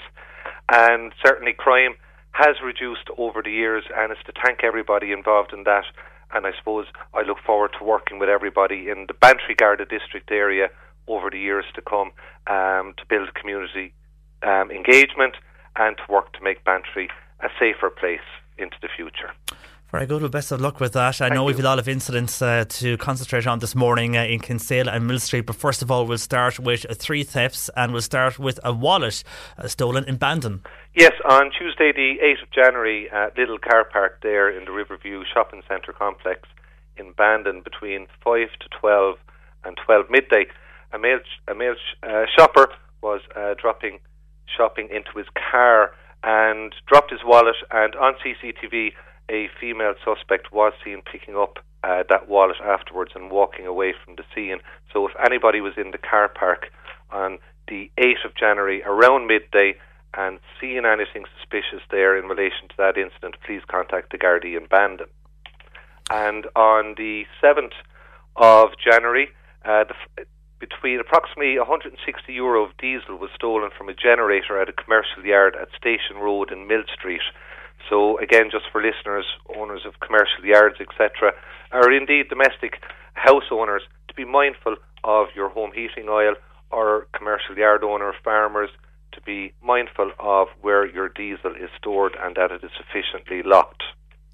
Yeah, we've heard of that before with home heating oil, but uh, not when it comes to commercial. Usually, uh, you know, a lot of places would have CCTV and stuff, but it's interesting. A lot of farms may not in certain areas, so be beware of that, I suppose, for Yeah. farming groups as well who have diesel tanks on their farms and yards. It is, and you know, it's always timely when an incident like this happens that we give the prevention advice to others out there who may be affected by a similar crime. Uh, moving on to another incident there in the New Newcestown area uh, between January the the 9th at 9 a.m. and Thursday the 10th of January at 5 p.m. at Bengower West in Newcestown. A log cutter valued around 2,000 euro was stolen from a yard. It's described as a Max Axe make, uh, eight foot long and green and orange in colour. And the Gardaí, both in and Bandon, are investigating that incident. And now you have a number of car attempt thefts. Uh, this was in Dunmanway, and it, wa- is it that the cars were left unlocked in the estates that That's they were right. trying to be Uh, broken we've into? tou- we've touched on this uh, last year several times as well, and it, it continues to be an issue whereby um, car owners are not locking their cars at night. And I really want to emphasise to everybody listening in and to pass on to everybody they come in contact with, it is so important to lock your car at all times. And clearly, with these incidents continuing to happen around the county and in the city, um, it is clear that people are not locking their cars outside their homes. So please get into the good habit of locking your car because there's clearly a criminal group or criminal groupings who are targeting, particularly estates. And this is emphasised by what happened on the early hours of the 13th of January in Known View West Estate on the western side of Dunmanway Town, um, Bantry Road there, uh, where three cars uh, were entered. Uh, one was unlocked, um, was gone through, ransacked, nothing was stolen. An attempt was made to gain entry to another car, but was actually disturbed. And another third car, again unlocked, uh, there was approximately 25, 30 euro of loose change stolen from that car. Now, a witness did observe four males uh, running from the scene of that estate in Dunmanway at eight minutes past three in the morning. And they jumped into a silver Mercedes car and drove back in the direction towards Dunmanway town. So, look, I know it was early, early hours of the morning, around three, ten past three. But did anybody see a silver Mercedes driving around the wider general Dunmanway area, or indeed West Cork area, in the early hours of the 13th of January. Uh, we'd really appreciate to hear from them. And I suppose we had a traditional smash and grab type incident in Tullatrack, Macroom on the afternoon of the Saturday, just past uh, the 13th of January, between 12:40 p.m. and 10 to 2 in the afternoon. Uh, injured party, left handbag on rear seat passenger um, side of the vehicle and returned back, and the side window was smashed, and the handbag was obviously stolen. So again, the old age advice that we pass on: never leave valuables on display. But but critically, going forward into 2019, it's for people to lock their cars at all times outside their home. Yeah, we had that last week as well on the Garda file. It was Lyre in Bantry, whereby similar incidents happened. And one thing that listeners were advising is that when you do with the key fob, press the button and you walk away and you think your car is locked, just to check the handle of the car door that it is locked, because sometimes if the battery's low, it might not lock. So just a tip as well for uh, people this week who mightn't have heard of that. And you have a number of criminal damage incidents starting in Garans. That's right. I'll quickly run through these, uh, John Paul. First one, Garant League. Um, on farmland there between the 2nd of January overnight um, and the following morning, the 3rd of January, a farmer discovered a pipe disconnected and there was water storage tank and water, I suppose, destroyed pathway there and dug up the surface. So there was quite a bit of criminal damage caused, and Gardaí in Bandon are investigating that incident. And Gardaí in Kinsale are investigating two tyres slashed in a car at Sandy Cove, Kinsale uh, on the night of the 2nd and 3rd of January between quarter to 10 on the night of the 2nd and quarter to 11 the following morning. And my colleagues in Millstreet are investigating a graffiti incident um, happened on a boundary wall of a private residence at Glen Collins in Ballydesmond and it occurred on the night of the 3rd, 4th of January. And again on the 4th of January, windows were broken on two vacant houses at an estate um, called the Glebe in Coachford, uh, a vacant estate there, and this occurred between 4 p.m. and 6:15 p.m. And my colleagues in Coachford and Macroom are anxious to hear from anybody who may have seen anything suspicious in the environs of the Glebe estate in Coachford on that date. And on Saturday night, Sunday morning, the 5th, 6th of January, damage was done to flowers and plants belonging to Skibbereen Tidy Towns at Fields Car Park there in Skibbereen. And just to reiterate, that happened the early hours of the fifth, the night of the fifth sixth of January, Saturday night, Sunday morning. And Gardaí in Millstreet are investigating a second graffiti incident uh, in the Knockavereen Kiskeen area, which occurred on Wednesday, January the 9th, between 8:30 a.m. and 9 a.m., where graffiti was sprayed on the entrance wall of a private residence house there and penultimately between Saturday the 12th of January at 10 p.m. and 12 midday the following morning, a van that was parked up there um, at Bandon GAA grounds had its windscreen and mirrors on the van smashed. Uh, while there was nothing taken from the van, there was a lot of damage caused, approximately a thousand euro worth of damage to that van, John Paul. So my colleagues in Bandon are investigating that incident. And finally, on Tuesday night, Wednesday morning this week at All Saints Church in Drimoleague. Lights and fittings were broken uh, in the un- insecured uh, toilets adjacent to the church there in Drimoleague, and, and there was a couple of hundred euro worth of damage done there. And again, anybody in the Drimoleague area who may have seen anything suspicious on the night of Tuesday this week, early hours of Wednesday morning, it's to contact us here in Bantry Garda Station. Okay, Ian, well, thank you for that and best of luck uh, with your role as Inspector. That is Inspector Ian O'Callaghan there joining us from Bantry Garda Station. 1850 333 103, lines open. A lot of calls and comments on the various issues we've been discussing this morning on the way after midday, along with your pet questions there. Welcome as well for our vet, Jane, who joins us as well after midday. That's Jane Pickett of the Islandwood Veterinary Hospital in Newmarket. You're listening to Cork Today on replay. Phone and text lines are currently closed.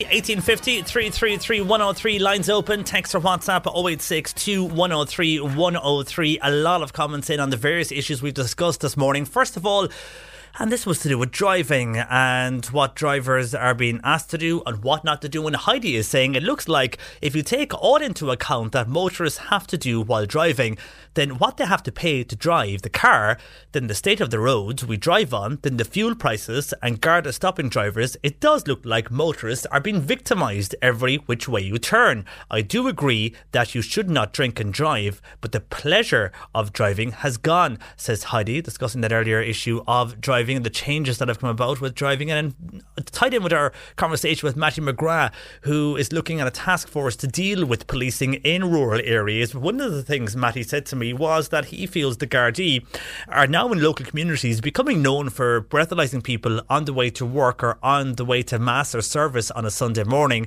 rather than dealing with local crimes in the area. That's what he feels is happening. He's obviously afraid that there will be a, a disconnect between the community and the Gardaí, uh, but also he wants the powers in the Gardaí to look more at dealing with crimes in the area, concentrate more on that, deploy those on the ground to deal with that particular issue rather than breathalyzing people going to mass on a Sunday morning. That's what Matty said earlier on with um, with me on the show, and a lot of people agreed with him and felt that would be better. Uh, that if we had more Gardaí looking at rural crime rather than what they're doing now, uh, deploy them to deal with rural crime, it would be better for local communities. So that's where that comment from Heidi comes from as well. Thank you for that. On the issue of eating. And indeed, what should we eat? Well, we're being told what to eat because uh, new research coming out advises us, anyhow, that we should be cutting down on red meat and that we should be looking uh, towards nuts and looking towards beans because the nutrients in nuts and beans makes up for us reducing our red meat. Not only that, reducing our intake of fish, eggs, and a lot more. A lot of people have various issues with that. Uh, first of all, uh, Mary is saying this is nonsense about non eating meat. It's keeping these in jobs. It has been going on for three years. Anyone in a domestic science class in school can tell you what nutrients are in the food, says Mary in Mallow. Uh, Joan doesn't agree, and she says a good balanced diet is the best thing for everybody. Everything in moderation, uh, says Joan. While also this was raised by Kerry TD Danny Healy-Rae, and he felt that anyone who gives up meat never worked a hard day in their lives. He says the only thing after a hard day's graft is a good piece of meat.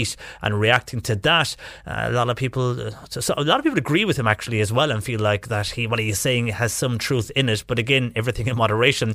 Uh, here's the two people that don't know. And the Healy-Rae bloke, that's Danny Healy-Rae, should talk to some vegan ultra endurance athletes and learn something, as he obviously has no clue what he is talking about. And another texter saying, Mr. Healy-Rae, no, don't agree with him on that whatsoever. Uh, so mixed views when it comes to the eating of meat.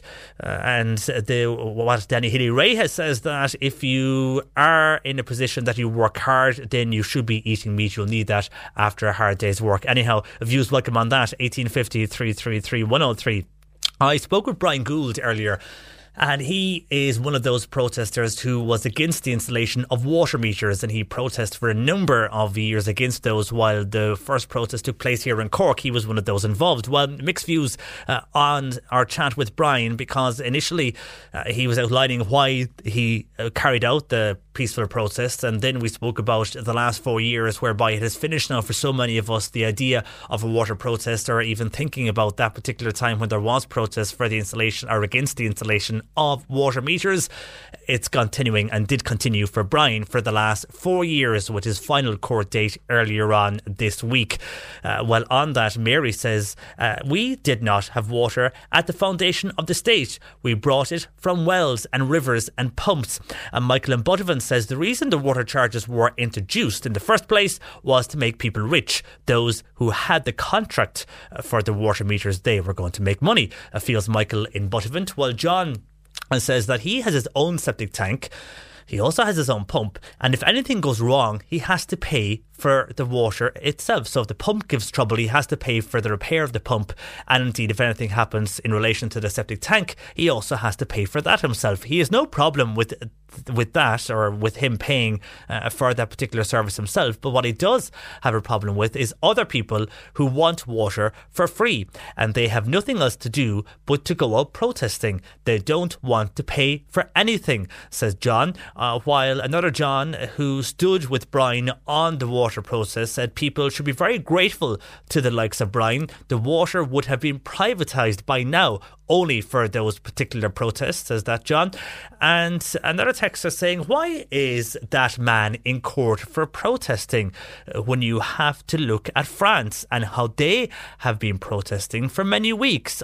I thought we have surely a right to protest in this country. Well, we do, and you do as well with peaceful protests, but with a lot of the water protests, not the ones we spoke about, and not all the ones in Cork. Some did get out of hand, not all though, and the ones Brian was that, in fairness, didn't get out of hand either.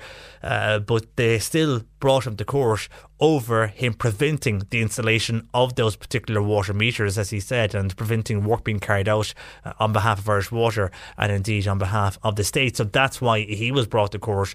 Uh, and you would question why that was happening when in France. But then again, I, we're, we're not hearing about that in France either. I don't know if people have been brought to court in France for protesting. We're just not hearing that here. Maybe there is. Uh, but if when you do look at France, that is true. They are out on the streets against the increase in fuel prices. And across France and Belgium, they were unhappy with that. They took to the streets uh, to ensure their government dealt uh, with the issue of rising fuel prices and uh, you've got to say it did kind of work in those countries. Now as fuel prices uh, gradually are decreasing and that is because the barrel of oil is reducing uh, that is one of the reasons why the price is coming down. But overall it did highlight that people weren't happy and the governments there listened to, their people. Uh, so Heidi is saying well surely if we're not happy with something here we have the right to protest. And are they going to go out and arrest people if they do protest I would say not unless it's something that gets out of hand but a good point Heidi because, you know, like Brian, a lot of those were peaceful protests, but still people uh, were arrested and were facing court, as Brian did. Uh, Tim says election machines, bank bailouts, water meters, uh, but waiting list for consultants and A&E waiting times on the increase. A great country, great government when you look at all of this, uh, says Tim on a text to 0862 103 103 and a lot more calls in regarding the issue of water and indeed the way, the way that some people have to pay for water in this country and others don't. Uh, uh, Tim saying that I agree in some sense with those who were protesting because it was no harm to our government at the time to show the unhappiness across the country, especially at the installation of water meters. However, I am not happy myself because I do pay for water. I live in a rural area on a water scheme and we pay 200 euros or more a year. And then if there's a break or anything like that, we have to invest further more of our own money. Uh, while I know people say that we're already paying for water in our taxation and general taxa- taxation, uh, that is fine, but that means so that I am paying for water twice. So why can't I not have water for all areas of the country and not just the urban areas? Uh, says Tim. Uh, he's comparing that to electricity. I'm not too sure how that would work uh, with very rural areas and bringing water to them. Uh, would need a lot more investment in infrastructure, but you can see Tim's point whereby he's paying for water himself, and then he is realizing that even though people are saying we are paying for water in general taxation. Uh, Tim feels now, well, I'm paying twice as the argument was at the time. He says, well, I am still paying twice so for my water, uh, paying for my private water scheme, and indeed paying it in general taxation. Thanks for your text, Tim, to 0862 103 103 or indeed calls to Bernie on 1850 333 103. And interesting call that we're going to get to in a while about dumping rubbish, but this wasn't dumping rubbish. Uh, this was at a recycling centre or one of those recycling bins in the supermarkets. Uh, we'll hear from John very shortly on his experience. And if you have a pet in your house and you have a question uh, for our vet, Jane Pickett, uh, get them into us now. Call Bernie on 1850 333 103. Uh, Jane Pickett from the Islandwood Veterinary Hospital in Newmarket joins us before one. The C103 Cork Diary. With Cork County Council, supporting businesses, supporting communities, serving Cork. Visit corkcoco.ie. As part of the Operation Transformations Ireland's Light Up campaign, Kilshannig GAA, they will turn on their floodlights on the main pitch from 7 to 9 every Thursday evening, beginning uh, from tonight, and that will continue for six weeks. The aim is to provide safe and well lit area for walking during the dark winter evenings. Everyone is welcome uh, to walk in that area of Kilshannig. And a concert will be held in St Mary's and All Saints Church of Ireland in Riverstown in Glanmire. That's on tomorrow night at 8 o'clock. Carrick Gospel Choir and St Joseph's Church Choir from Riverstown will take part. Donations accepted on the night for the upkeep of the church and the Simon community. And the launch of Ballyhay Goes Dancing takes place on tomorrow evening from 9 o'clock in the Corbett Court in Ballyhay, hosted by Ballyhay National School. You can meet all the dancers and indeed have a guest at the pairing of the couples. Who will they be dancing with? We'll find that out and more tomorrow night in Ballyhay. There's also spot prizes there on the night. Cork today on C103. Call Patricia with your comment. 1850 333 103. Going to the comment line and joined by John, who's in Carrigaline. Good afternoon to you, John. Good afternoon. And uh, you want to tell us this was in your local shopping centre in Carrigaline, where this is the recycling bins that people go along and you put in your glass and your paper and your cans. Am I right? Yeah, absolutely correct. So when you went along, you were doing your good deed and doing a bit of recycling after Christmas. Tell us what happened. I had a, la- uh, a lady who broke her leg. I was just obliging her, and I had a, cont- a container of glass and plastic, and in in the in the disposable area there are there are places for red, white, and and other colour brown glass Yeah. and plastic. I on the top of the container was a small little cardboard box with fragments of broken glass.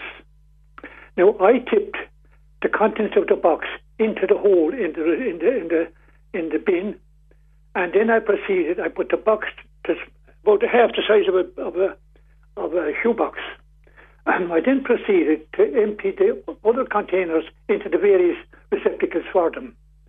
And I unfortunately went away and left the, the cardboard box on top of the bin. And some weeks later, I got a, a fine in the po- post for littering. Now, I appealed it and I explained the detail. I'm 85 years of age. I explained the detail that in addition, I also left my keys in the post office on another occasion, an, an, an afterthought, and uh, I had to go back and collect them, which me, at my age I'm beginning to. But anyway, to make a long story short, um, I got a 150 euros fine and I appealed it. The appeal was rejected by return and I paid the fine. The message is this the council are driving people away from this, this centre by imposing fines for, for, for little or nothing. And over the Christmas period, I went in, to, I just passed along to see what was the story. And the place is absolutely littered with bottles and glass and tin cans because all the bins were full at least a week before Christmas and for over the Christmas period and after. The bins were completely full and there was no place to deposit things and people just left the items there. So you're saying before Christmas ever came, the bins were full in Carrigaline? Correct. About a week before, the bins were full and should have been emptied. Yeah, because people are going to be recycling a lot, as we know, after Christmas from getting presents and, and other items. Uh, so usually you would think they'd have it well cleared before Christmas and not a mind it being full before if people go there with recycling.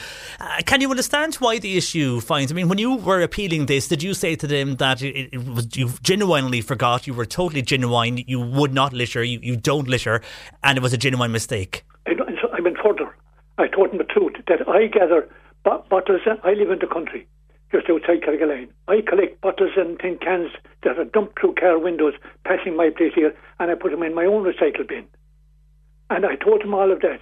But uh, it's obvious to me that this is merely a money collecting centre, a money collecting racket, because the people that dumped over the Christmas and didn't put it in bins because they couldn't, they're very, very likely to get fines of 150 euros uh, for, for, for littering and that'll amount to a considerable, considerable figure. And do you feel that those fines that people will get are unfair because they went along genuinely thinking that they want to recycle and put the items in the recycling bin, but the bins were full either before or after Christmas, and then they left them there and, and they're getting a fine? Even though some might say, John, that the fines have to be there for a reason. Some recycling banks and recycling centres, even though the banks are not full, that people go along and dump in the area anyhow, and some people justify the fines. But you see, I'm tempted to advise people not to dump there because the slightest mistake, or unintentional, is going to cost them 150 euros. Now, I don't think you can get a more justifiable case to grant, to grant an appeal than my one was. Now, fortunately, I was able to pay it, but there are people that can't. Now, I, I went back to look to see what was to carry on over Christmas, and I saw a lady putting cans, uh, a number of people, put, leave, and I told them what happened to me. And they, they went back and took away the stuff. And what did they do with it? They probably drove out the road, which is the easiest way, with your bag and leave it gently by the side of the road and drive on. No fine, no dangers, let the council pick it up. So, do you feel that people, because the banks are full and because they know if they try their best to fill the banks and they, they don't do that, they get a fine that they're just driving away from the bank, uh, the recycling bank, and dumping rubbish on roadsides right across Cork? Correct. And I tell you my reason, my, my, my, my situation, the, the, my, my experience made me very apprehensive going in there to put in items for the future. I'm overcautious, and to be honest with you, it would be very easier for me to leave a plastic bag above outside the council offices here in Carrigaline and let them do what they like with it. And that's what I'm very tempted to do, but I won't do it. I, but, but I'm very cautious going in now to recycle because of the experience I had. And does it frustrate you the fact that you genuinely do recycle and what happened uh, compared to what was left in the area? You had only a tiny box. It was a genuine mistake. It must be very frustrating for you knowing that at least you're doing your best, you are recycling, and you're the one then hit with a fine compared with what you are finding outside your front door there near Carrigaline and people throwing rubbish in the ditch we can't trace who they are and they're getting away scot free. Correct, correct, correct. But um, and do you come across a lot on your roadside when, when you're picking up bits and pieces? I'm fairly, I, I, do. As a matter of fact, my son, who lives a distance away from me here, has asked the council for no parking or no no dumping signs to put up in his own area. Mm. It's so prevalent. And had they done that for you? I, I don't know whether he got them or not yet. No, okay. But, but you feel because the recycling centres are over full, and when they should be empty before a busy period like Christmas and they're not, and people then leave their items down in, in the actual park they are, it's encouraging people then to start dumping everywhere else, especially Absolutely. then if there's fines. Yeah. But, but another aspect is that when when they go and, and, and pursue the fine, they issue the fine, they, they fine the registered owner of the car, not the, not the offender, the registered owner. And it appears, you see, if you want to pursue it, you have to go to the trouble of getting a solicitor and all that, uh, and yeah. go appeal it to the court. If they don't, if they don't, if they don't uh, sanction your, your your appeal, you can go to the court with it, and that's going to cost money for a solicitor and what have you to go into court for 150 euros. But uh, uh, which a person should do if it was if it was within financial reason, because the issue the summons against the registered owner who might be in America, who quite, he may not be in the, in the country at all, and yet they issued a fine against the misfortunate registered owner. I, do you understand my situation? Yeah, that it is. He feels it's the wrong way of, of doing things when it comes. to If they want to prosecute someone, uh, do do it in a, a, different manner rather than what they are doing at the moment. And indeed, you're probably right. It is going to deter people from using those centres. And Absolutely. unfortunately, the correct procedure is to I interview the owner, find out who was driving the car on the occasion, and then prosecute that person. Yeah. But they don't do that because it's cheaper and easier. The fine is 150, and it wouldn't pay a person to go to the trouble uh, take a day off to go do this and that and the other to try and, and, and bring the, the, the council to, to, to, to justice. But um, but, uh, and, that's a costly affair. That is a costly affair. If you're going to go off and, and as you mentioned, get a solicitor, it's going to you're going to pay a lot more than 150 euro. Anyhow, John, I appreciate you raising that particular issue there in Carrigaline. Thanks for joining us this afternoon, John. There in the Carrigaline area, 1850 333 103. Has he a point though? I mean, if you were going along doing your best, you're going to recycle you have your recycling items and then you drive up to the recycling centre or the bank and it's full. And you have all the rubbish then piling up underneath the actual recycling bins. And like John then doing the good deed, he put his recyclable glass into the recyclable bin but forgot to take away a small box, and then he gets a fine of 150 euro. While there is a lot of other items left dumped in that particular recycling area, we've no way of knowing if someone else got a fine for leaving their items there. But I'd love to know if someone else in the Carrigaline area was fined uh, for using that particular uh, car- recycling bank in Carrigaline. And indeed, then the point, of course, that if you drive along with all your bits and pieces in the car for recycling, and the recycling bank is full are people going to go then and decide to leave the box elsewhere, maybe in a rural area? And John himself is coming across a lot more rubbish on the road he lives, uh, which is not in Carrigaline itself, but near Carrigaline, in a rural area near Carrigaline. So uh, has he a point there with that? Your view, 1850 333 103, text or WhatsApp 0862 103 103. Uh, now, there has been a lot of moves over the last few weeks with regards to Brexit. And we know, of course, this week well, the big vote we were all wishing on didn't go the way it would have wanted to go for the UK and especially for Theresa May. Uh, and that is now going to be the next, for the, for the next few days anyhow, the UK themselves are going to be the focus of Europe. In the last few minutes, uh, the British Prime Minister and senior ministers are meeting representatives of other parties as they will continue anyhow to break the UK parliamentary deadlock over Brexit. Of course, Labour are not interested. They've accused Theresa May of failing to show good faith by insisting that she will not drop her negotiation red lines. Uh, and it seems at the moment now at this lunchtime, in news just coming into us that Labour leader Jeremy Corbyn is still refusing uh, to meet Mrs May until she takes the prospect of a no deal Brexit off the table because he's saying she's still not listening to what he is saying. Uh, so while other parties in the UK are meeting with Theresa May, again in the last few minutes, uh, Jeremy Corbyn has just come out and he, when he was pressed by reporters, he again says he's refusing uh, to meet Mrs May uh, on that particular issue of the no deal Brexit until it's off the table. Uh, so no one knows what's going to happen really at the moment she will need to speak to him to get everybody on side, but unfortunately, he won't speak to her. So you'd wonder is that a big load of kids in a big house in the UK They can't agree on anything. Anyhow, we'll see what happens on the issue of Brexit. 1850 333 103. If you have a view on the issue of Brexit, I'm sure we'll be doing a lot more on that over the next few weeks as we decide, or as the UK decides what they're going to do, uh, if they want to stay or go or whatever. Anyhow, uh, I want to bring this appeal to you from Gardaí in Clonakilty.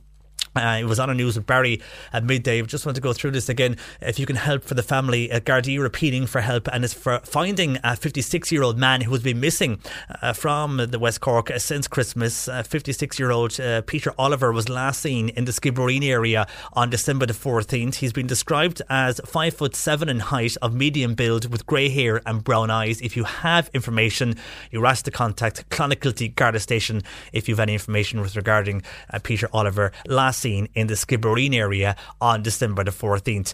And we spoke about insurance on the show last week. Well, it seems now insurance conmen are setting themselves up as fake brokers and ripping off unsuspecting motorists. Yeah, this is something that we uh, haven't seen that much in Ireland, but it is happening over the last two or three years. And it's how people are basically losing tens of thousands of euros because if they are involved in an accident, they're not covered. What happens is people are, are online and they come across a website that looks legit. They think it's a broker. They meet the person or they deal with them uh, online and they take the money for the person. They can insure your car for a very good rate. Uh, you were sent out the the insurance disc and everything, and that arrives to you in the post. You have that up in your car, but of course you're driving around in with no insurance because even though these guys say they're brokers and they have and they are getting your insurance from a certain insurance company, uh, they have not. Now, the one thing that is happening here, and we discussed this as well the very first week back of the new year, and the trust people have in social media sites.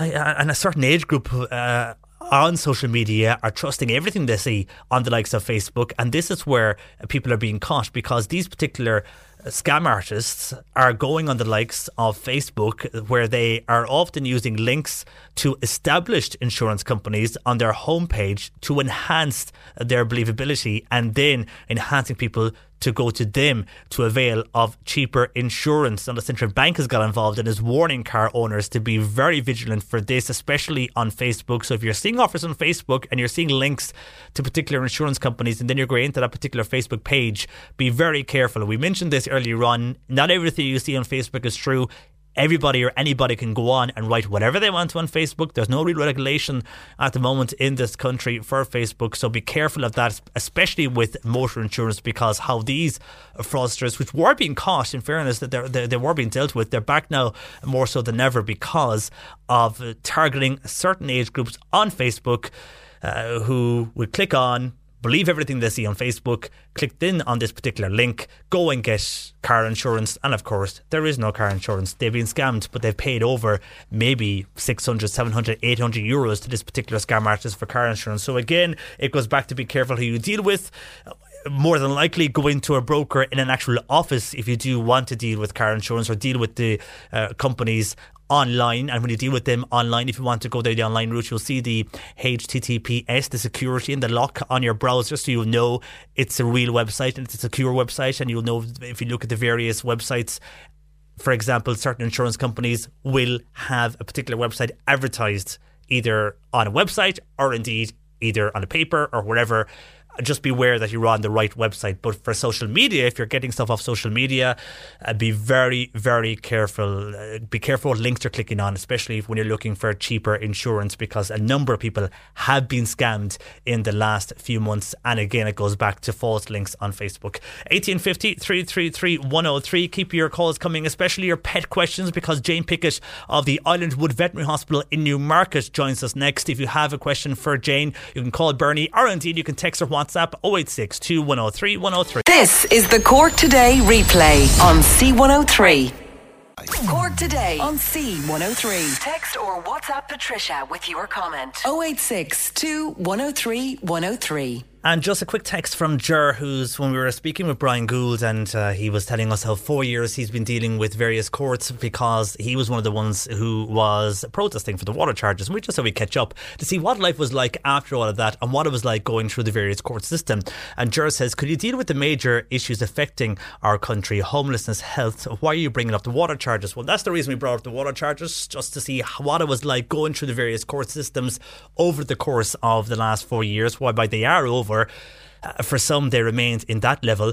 And on the other issues, Ger, we just discussed Brexit there. We did a, a, big piece on Brexit earlier on the week. We also, for the um, homelessness, we've done a number of interviews on homelessness on the show. And for health matters, we were actually in CUH last week and we interviewed and spoke to people who were waiting. And we heard firsthand what it's like to wait in A&E in CUH on those trolleys. So we have dealt with those, Ger, as well on the show. And we continue to deal with all those particular issues uh, on the show. Ger, thank you for your text. 0862 103 103. Jane Pickett from the Islandwood Veterinary Hospital in Newmarket, part of the Millstreet Veterinary Group, joins me as per usual on a Thursday. Hello to you, Jane. Hi there. Now, a lot of questions into us over the last uh, few hours, so I'll just go straight into them. First of all, this mm-hmm. is uh, from a person on WhatsApp, and it's to do with food. And a lot of people like sharing their food with their dogs, don't they? Mm-hmm, they do. not always a good thing to do, but we'll see in this Indeed. instance if it is or not. Uh, this is no name on this, but she says, I love a bowl of porridge for my breakfast as I live alone with my best friend, and that's my lovely 12 year old Chihuahua dog. And we sit down uh, with me every morning with his huge brown eyes and begs me for a spoonful, which he adores. Now, I wonder, is this too rich for an indoor doggy? And I don't want to upset his tummy. He is an indoor dog, always been indoor. I don't want to give him diarrhea or upset his stomach more than it should be. Is a tiny spoonful okay for a small dog, or what advice can you give me, Jane? You know, I think as long as there's nothing added to the porridge, I think a tiny spoonful should be fine. I think tread carefully to begin with. Give a really, really, really tiny amount first of all. Um, but if your dog is sitting next to you and really, really wants that, and obviously doesn't have any obvious health issues that you'd have dietary management for, um, or any problems like that, then I think it would be quite safe to have a little spoon. One word of warning I would say is a lot of people make porridge with milk, and that can be quite rich on the tummy. Um, particularly in a small dog like a little Chihuahua, a, a spoonful is actually going to be quite a lot, really. Um, so I would say if you were going to give it either cut down on the milk and use a little bit more water to make your porridge because then it will reduce the fat content a little bit. But I think it would do no harm, and certainly there's a good fibre content in there, and it'll probably help to keep the motions moving along, as it were, um, and should do no harm. Now, what I would say is I'd be a little bit wary of treats if, let's say, your Chihuahua was struggling with with weight or anything like that because we don't want to be adding to his dietary intake and causing any weight problems to get any worse. But if you have a normal, healthy, happy dog, otherwise, I think there's no problem with giving a spoonful to your best friend. All right, Eileen in the city, her cat is 14 years old, and for the last four days, she is not eating. Now, she has a very sensitive stomach, and she gets nuts at the vets for her, and she also boils chicken for her, but she is not eating any of these in the last four days. And she's also drinking very little water. Mm, I'm really worried about this one, I must admit. I think as a 14 year old cat, we're kind of we're we're into the the elderly lady territory mm. a little bit more. And I think for a cat, even if they have historically had a bit of a dicky tummy and struggled a little bit with food, I think four days of not eating and not taking in very much water would leave me quite concerned. Now, uh, the water particularly they can become dehydrated very very quickly and and that's something that can cause major problems quite quite quickly even over the course of a day or two. Now what i would say is as an older cat it does beg the question is there something a little bit more serious going on? And i think that's definitely what you need to, to rule out. Now in older cats some of the main problems that might cause them not to eat will be teeth problems. If there's any pain in the mouth obviously they won't want to eat. It's like having a nasty toothache ourselves but sometimes it's more well disguised problems. So either kidney or liver issues would be very common in older little cats. And there are lots of things we can do to help with that, but that can make them feel very ill and not want to eat. So that's really important to to discern whether that's the issue. So I think four days in without eating, I would say I, I would call to see your vet as a, as a matter of of urgency to a certain degree, certainly over the next day or two to have a full physical exam and possibly some further investigations as guided by your vet. But I think this is definitely not one to wait on. Okay, Eileen, well, best of luck with that. Hope it all works out for you there, okay? And Kathleen is in Castlehaven. Now, she's a dog, four years old, a mongrel, small dog, and he has a cough, and he has the cough now for the last three or four days. Oh, so this is an interesting one. I, there's lots of coughs and colds going around is, in the yeah. humans and also the dog population at the moment. Um, I think it is with that colder weather, our immune systems are maybe a little bit not as strong as as they are um, with that challenge of the cold weather, and it, it goes for dogs and cats as well. So with a cough lasting two or three days, it really depends. If your dog is really bright and bouncing and happy and eating and drinking otherwise, and otherwise seems quite normal apart from a very mild cough, then you could see how it goes for a day or two. It's like ourselves, we can pick up little infections here and there that kind of run their course and settle down of their own accord. What I would say is if you have any doubts as to whether your dog is maybe not feeling so well, so maybe we're sleeping a little bit more or a little bit more lethargic, or if we appear to be having any struggles with breathing, or maybe we've gone off our food a little bit, any indication that that might be, a, that would give us an indication it might be a little bit more serious. And that will be the time I would say contact your vet for a good check over. It may be nothing and it may eventually run its course, but it might be that we may need some treatment an antibacterial or an anti inflammatory, or even just some close monitoring. But I would say if we're generally, other, other than the cough, bright, bouncing, and happy, you're okay to see how it goes for a day or two. All right, and just on the coughs, and Marion texting in because a lot of people, as you mentioned, have chest infections, Mm. have coughs, have sore throats, and all of that. It's going around at the moment. Can dogs and cats, and especially pets in a house who, who are indoors, Mm-hmm. can they pick up on what we call the flu? I think they can to a certain degree. Now, as we know, every year the flu, flu kind of slightly changes. It's never something 100% static. Um, so it does constantly change. And we see that with the flu vaccines, the components of those change pretty much every year.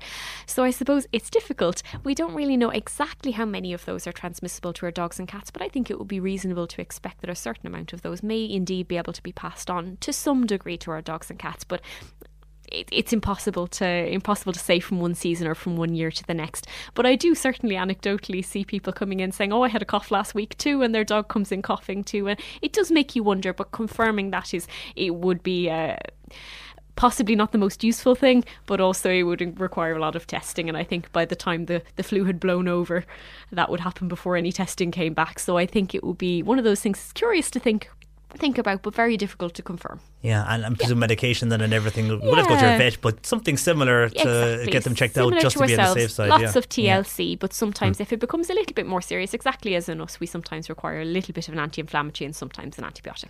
And Debbie is thinking of getting a new pet dog. Now they had a Labrador, and unfortunately they had to put down their pet Labrador last September. Oh, so they're ready now as a household to move on mm-hmm. and get a new dog. So they're wondering first of all any breeds in particular. They're looking again to go maybe and, and get a Labrador and any tips. Their biggest fear is, despite their best efforts not mm-hmm. to look for a puppy farm, that they might end up buying off a puppy farm. Okay, so I think well done on taking the time. I think that's really, really important. After a kind of a member of the family, as a, as a four legged member of the family passes away, it can be a really, really challenging time for everybody involved. And I think it's good that you've taken the time to kind of process that and are now thinking really sensibly about where to go next. So, I think a few tips I would say is if you're definitely looking for a puppy, as it were, my first port of call would be the ISPCA. So they are a dog and cat charity that rehome dogs that may need to be relocated for one reason or another. Now, sometimes they have puppies, but they do have a huge amount of fantastic young adult and even older adult dogs that would make fantastic family pets. And I think my first protocol under any circumstances would be trying to rehome an animal in need rather than maybe go down the, the route of getting a, a purebred puppy as such, because there's plenty of those that need homes. If you are specifically looking for a puppy of a certain breed and you don't want to go down the rehoming route, then I would say the responsible thing to do is whoever you decide to buy your puppy from, make sure you visit the pups and make sure you see the pups with their mum. That's really, really important. So it means that you get to have a good look at where those pups have been raised, what conditions they've been in, and likely if they've been raised raised within a home environment, they'll be really well adjusted. They'll be used to all the sounds of home, like the Hoover yeah. and doors opening and closing, and lots of people coming into them. But let's say in somewhat more of a, a puppy farm environment, if you kind of make sure you see the the mum and their pups together, you'll realise that maybe it's not the best environment they've been brought up in.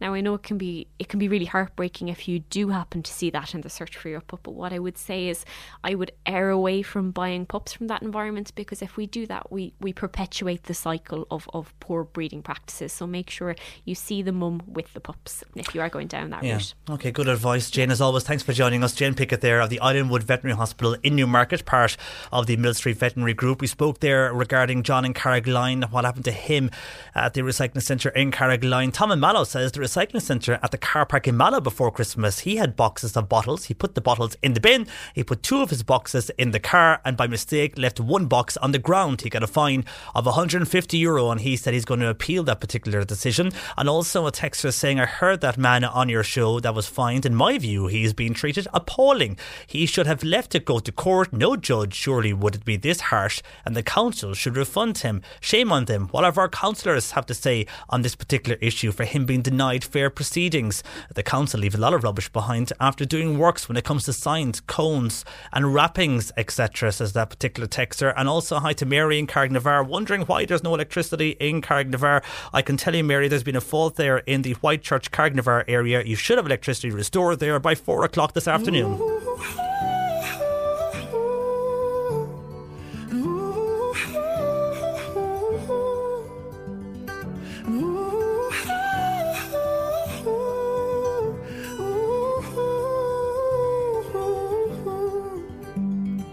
Promise that I'll hold you when it's cold out. When we lose our winter coats in the spring.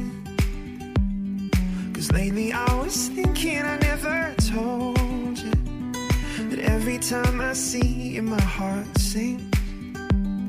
As we lived at the carnival in summer, scared ourselves to death on a train. And just like every Ferris wheel stops turning, oh, I guess we had an expiration date. So I won't say I love you, it's too late. And ooh,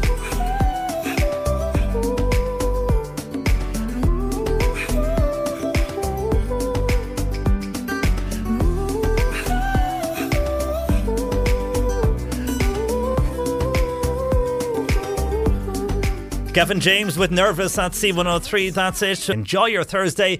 And we're back tomorrow again from 10 a.m. with Cork Today. My thanks to Bernie Murphy, who produced. I'm John Paul McNamara. When it comes to your finances, you think you've done it all. You've saved, you've researched, and you've invested all that you can. Now it's time to take those investments to the next level by using the brand behind every great investor, Yahoo Finance. As America's number one finance destination, Yahoo Finance has everything you need, whether you're a seasoned trader or just dipping your toes into the market. Join the millions of investors who trust Yahoo Finance to guide them on their financial journey. For comprehensive financial news and analysis, visit yahoofinance.com, the number one financial destination, yahoofinance.com. Hi, I'm Daniel, founder of Pretty Litter. Cats and cat owners deserve better than any old fashioned litter. That's why I teamed up with scientists and veterinarians to create Pretty Litter. Its innovative crystal formula has superior odor control and weighs up to 80% less than clay litter. Pretty Litter even monitors health by changing colors to help detect early signs of potential illness. It's the world's smartest kitty litter. Go to prettylitter.com and use code ACAST for 20% off your first order and a free cat toy. Terms and conditions apply. See site for details.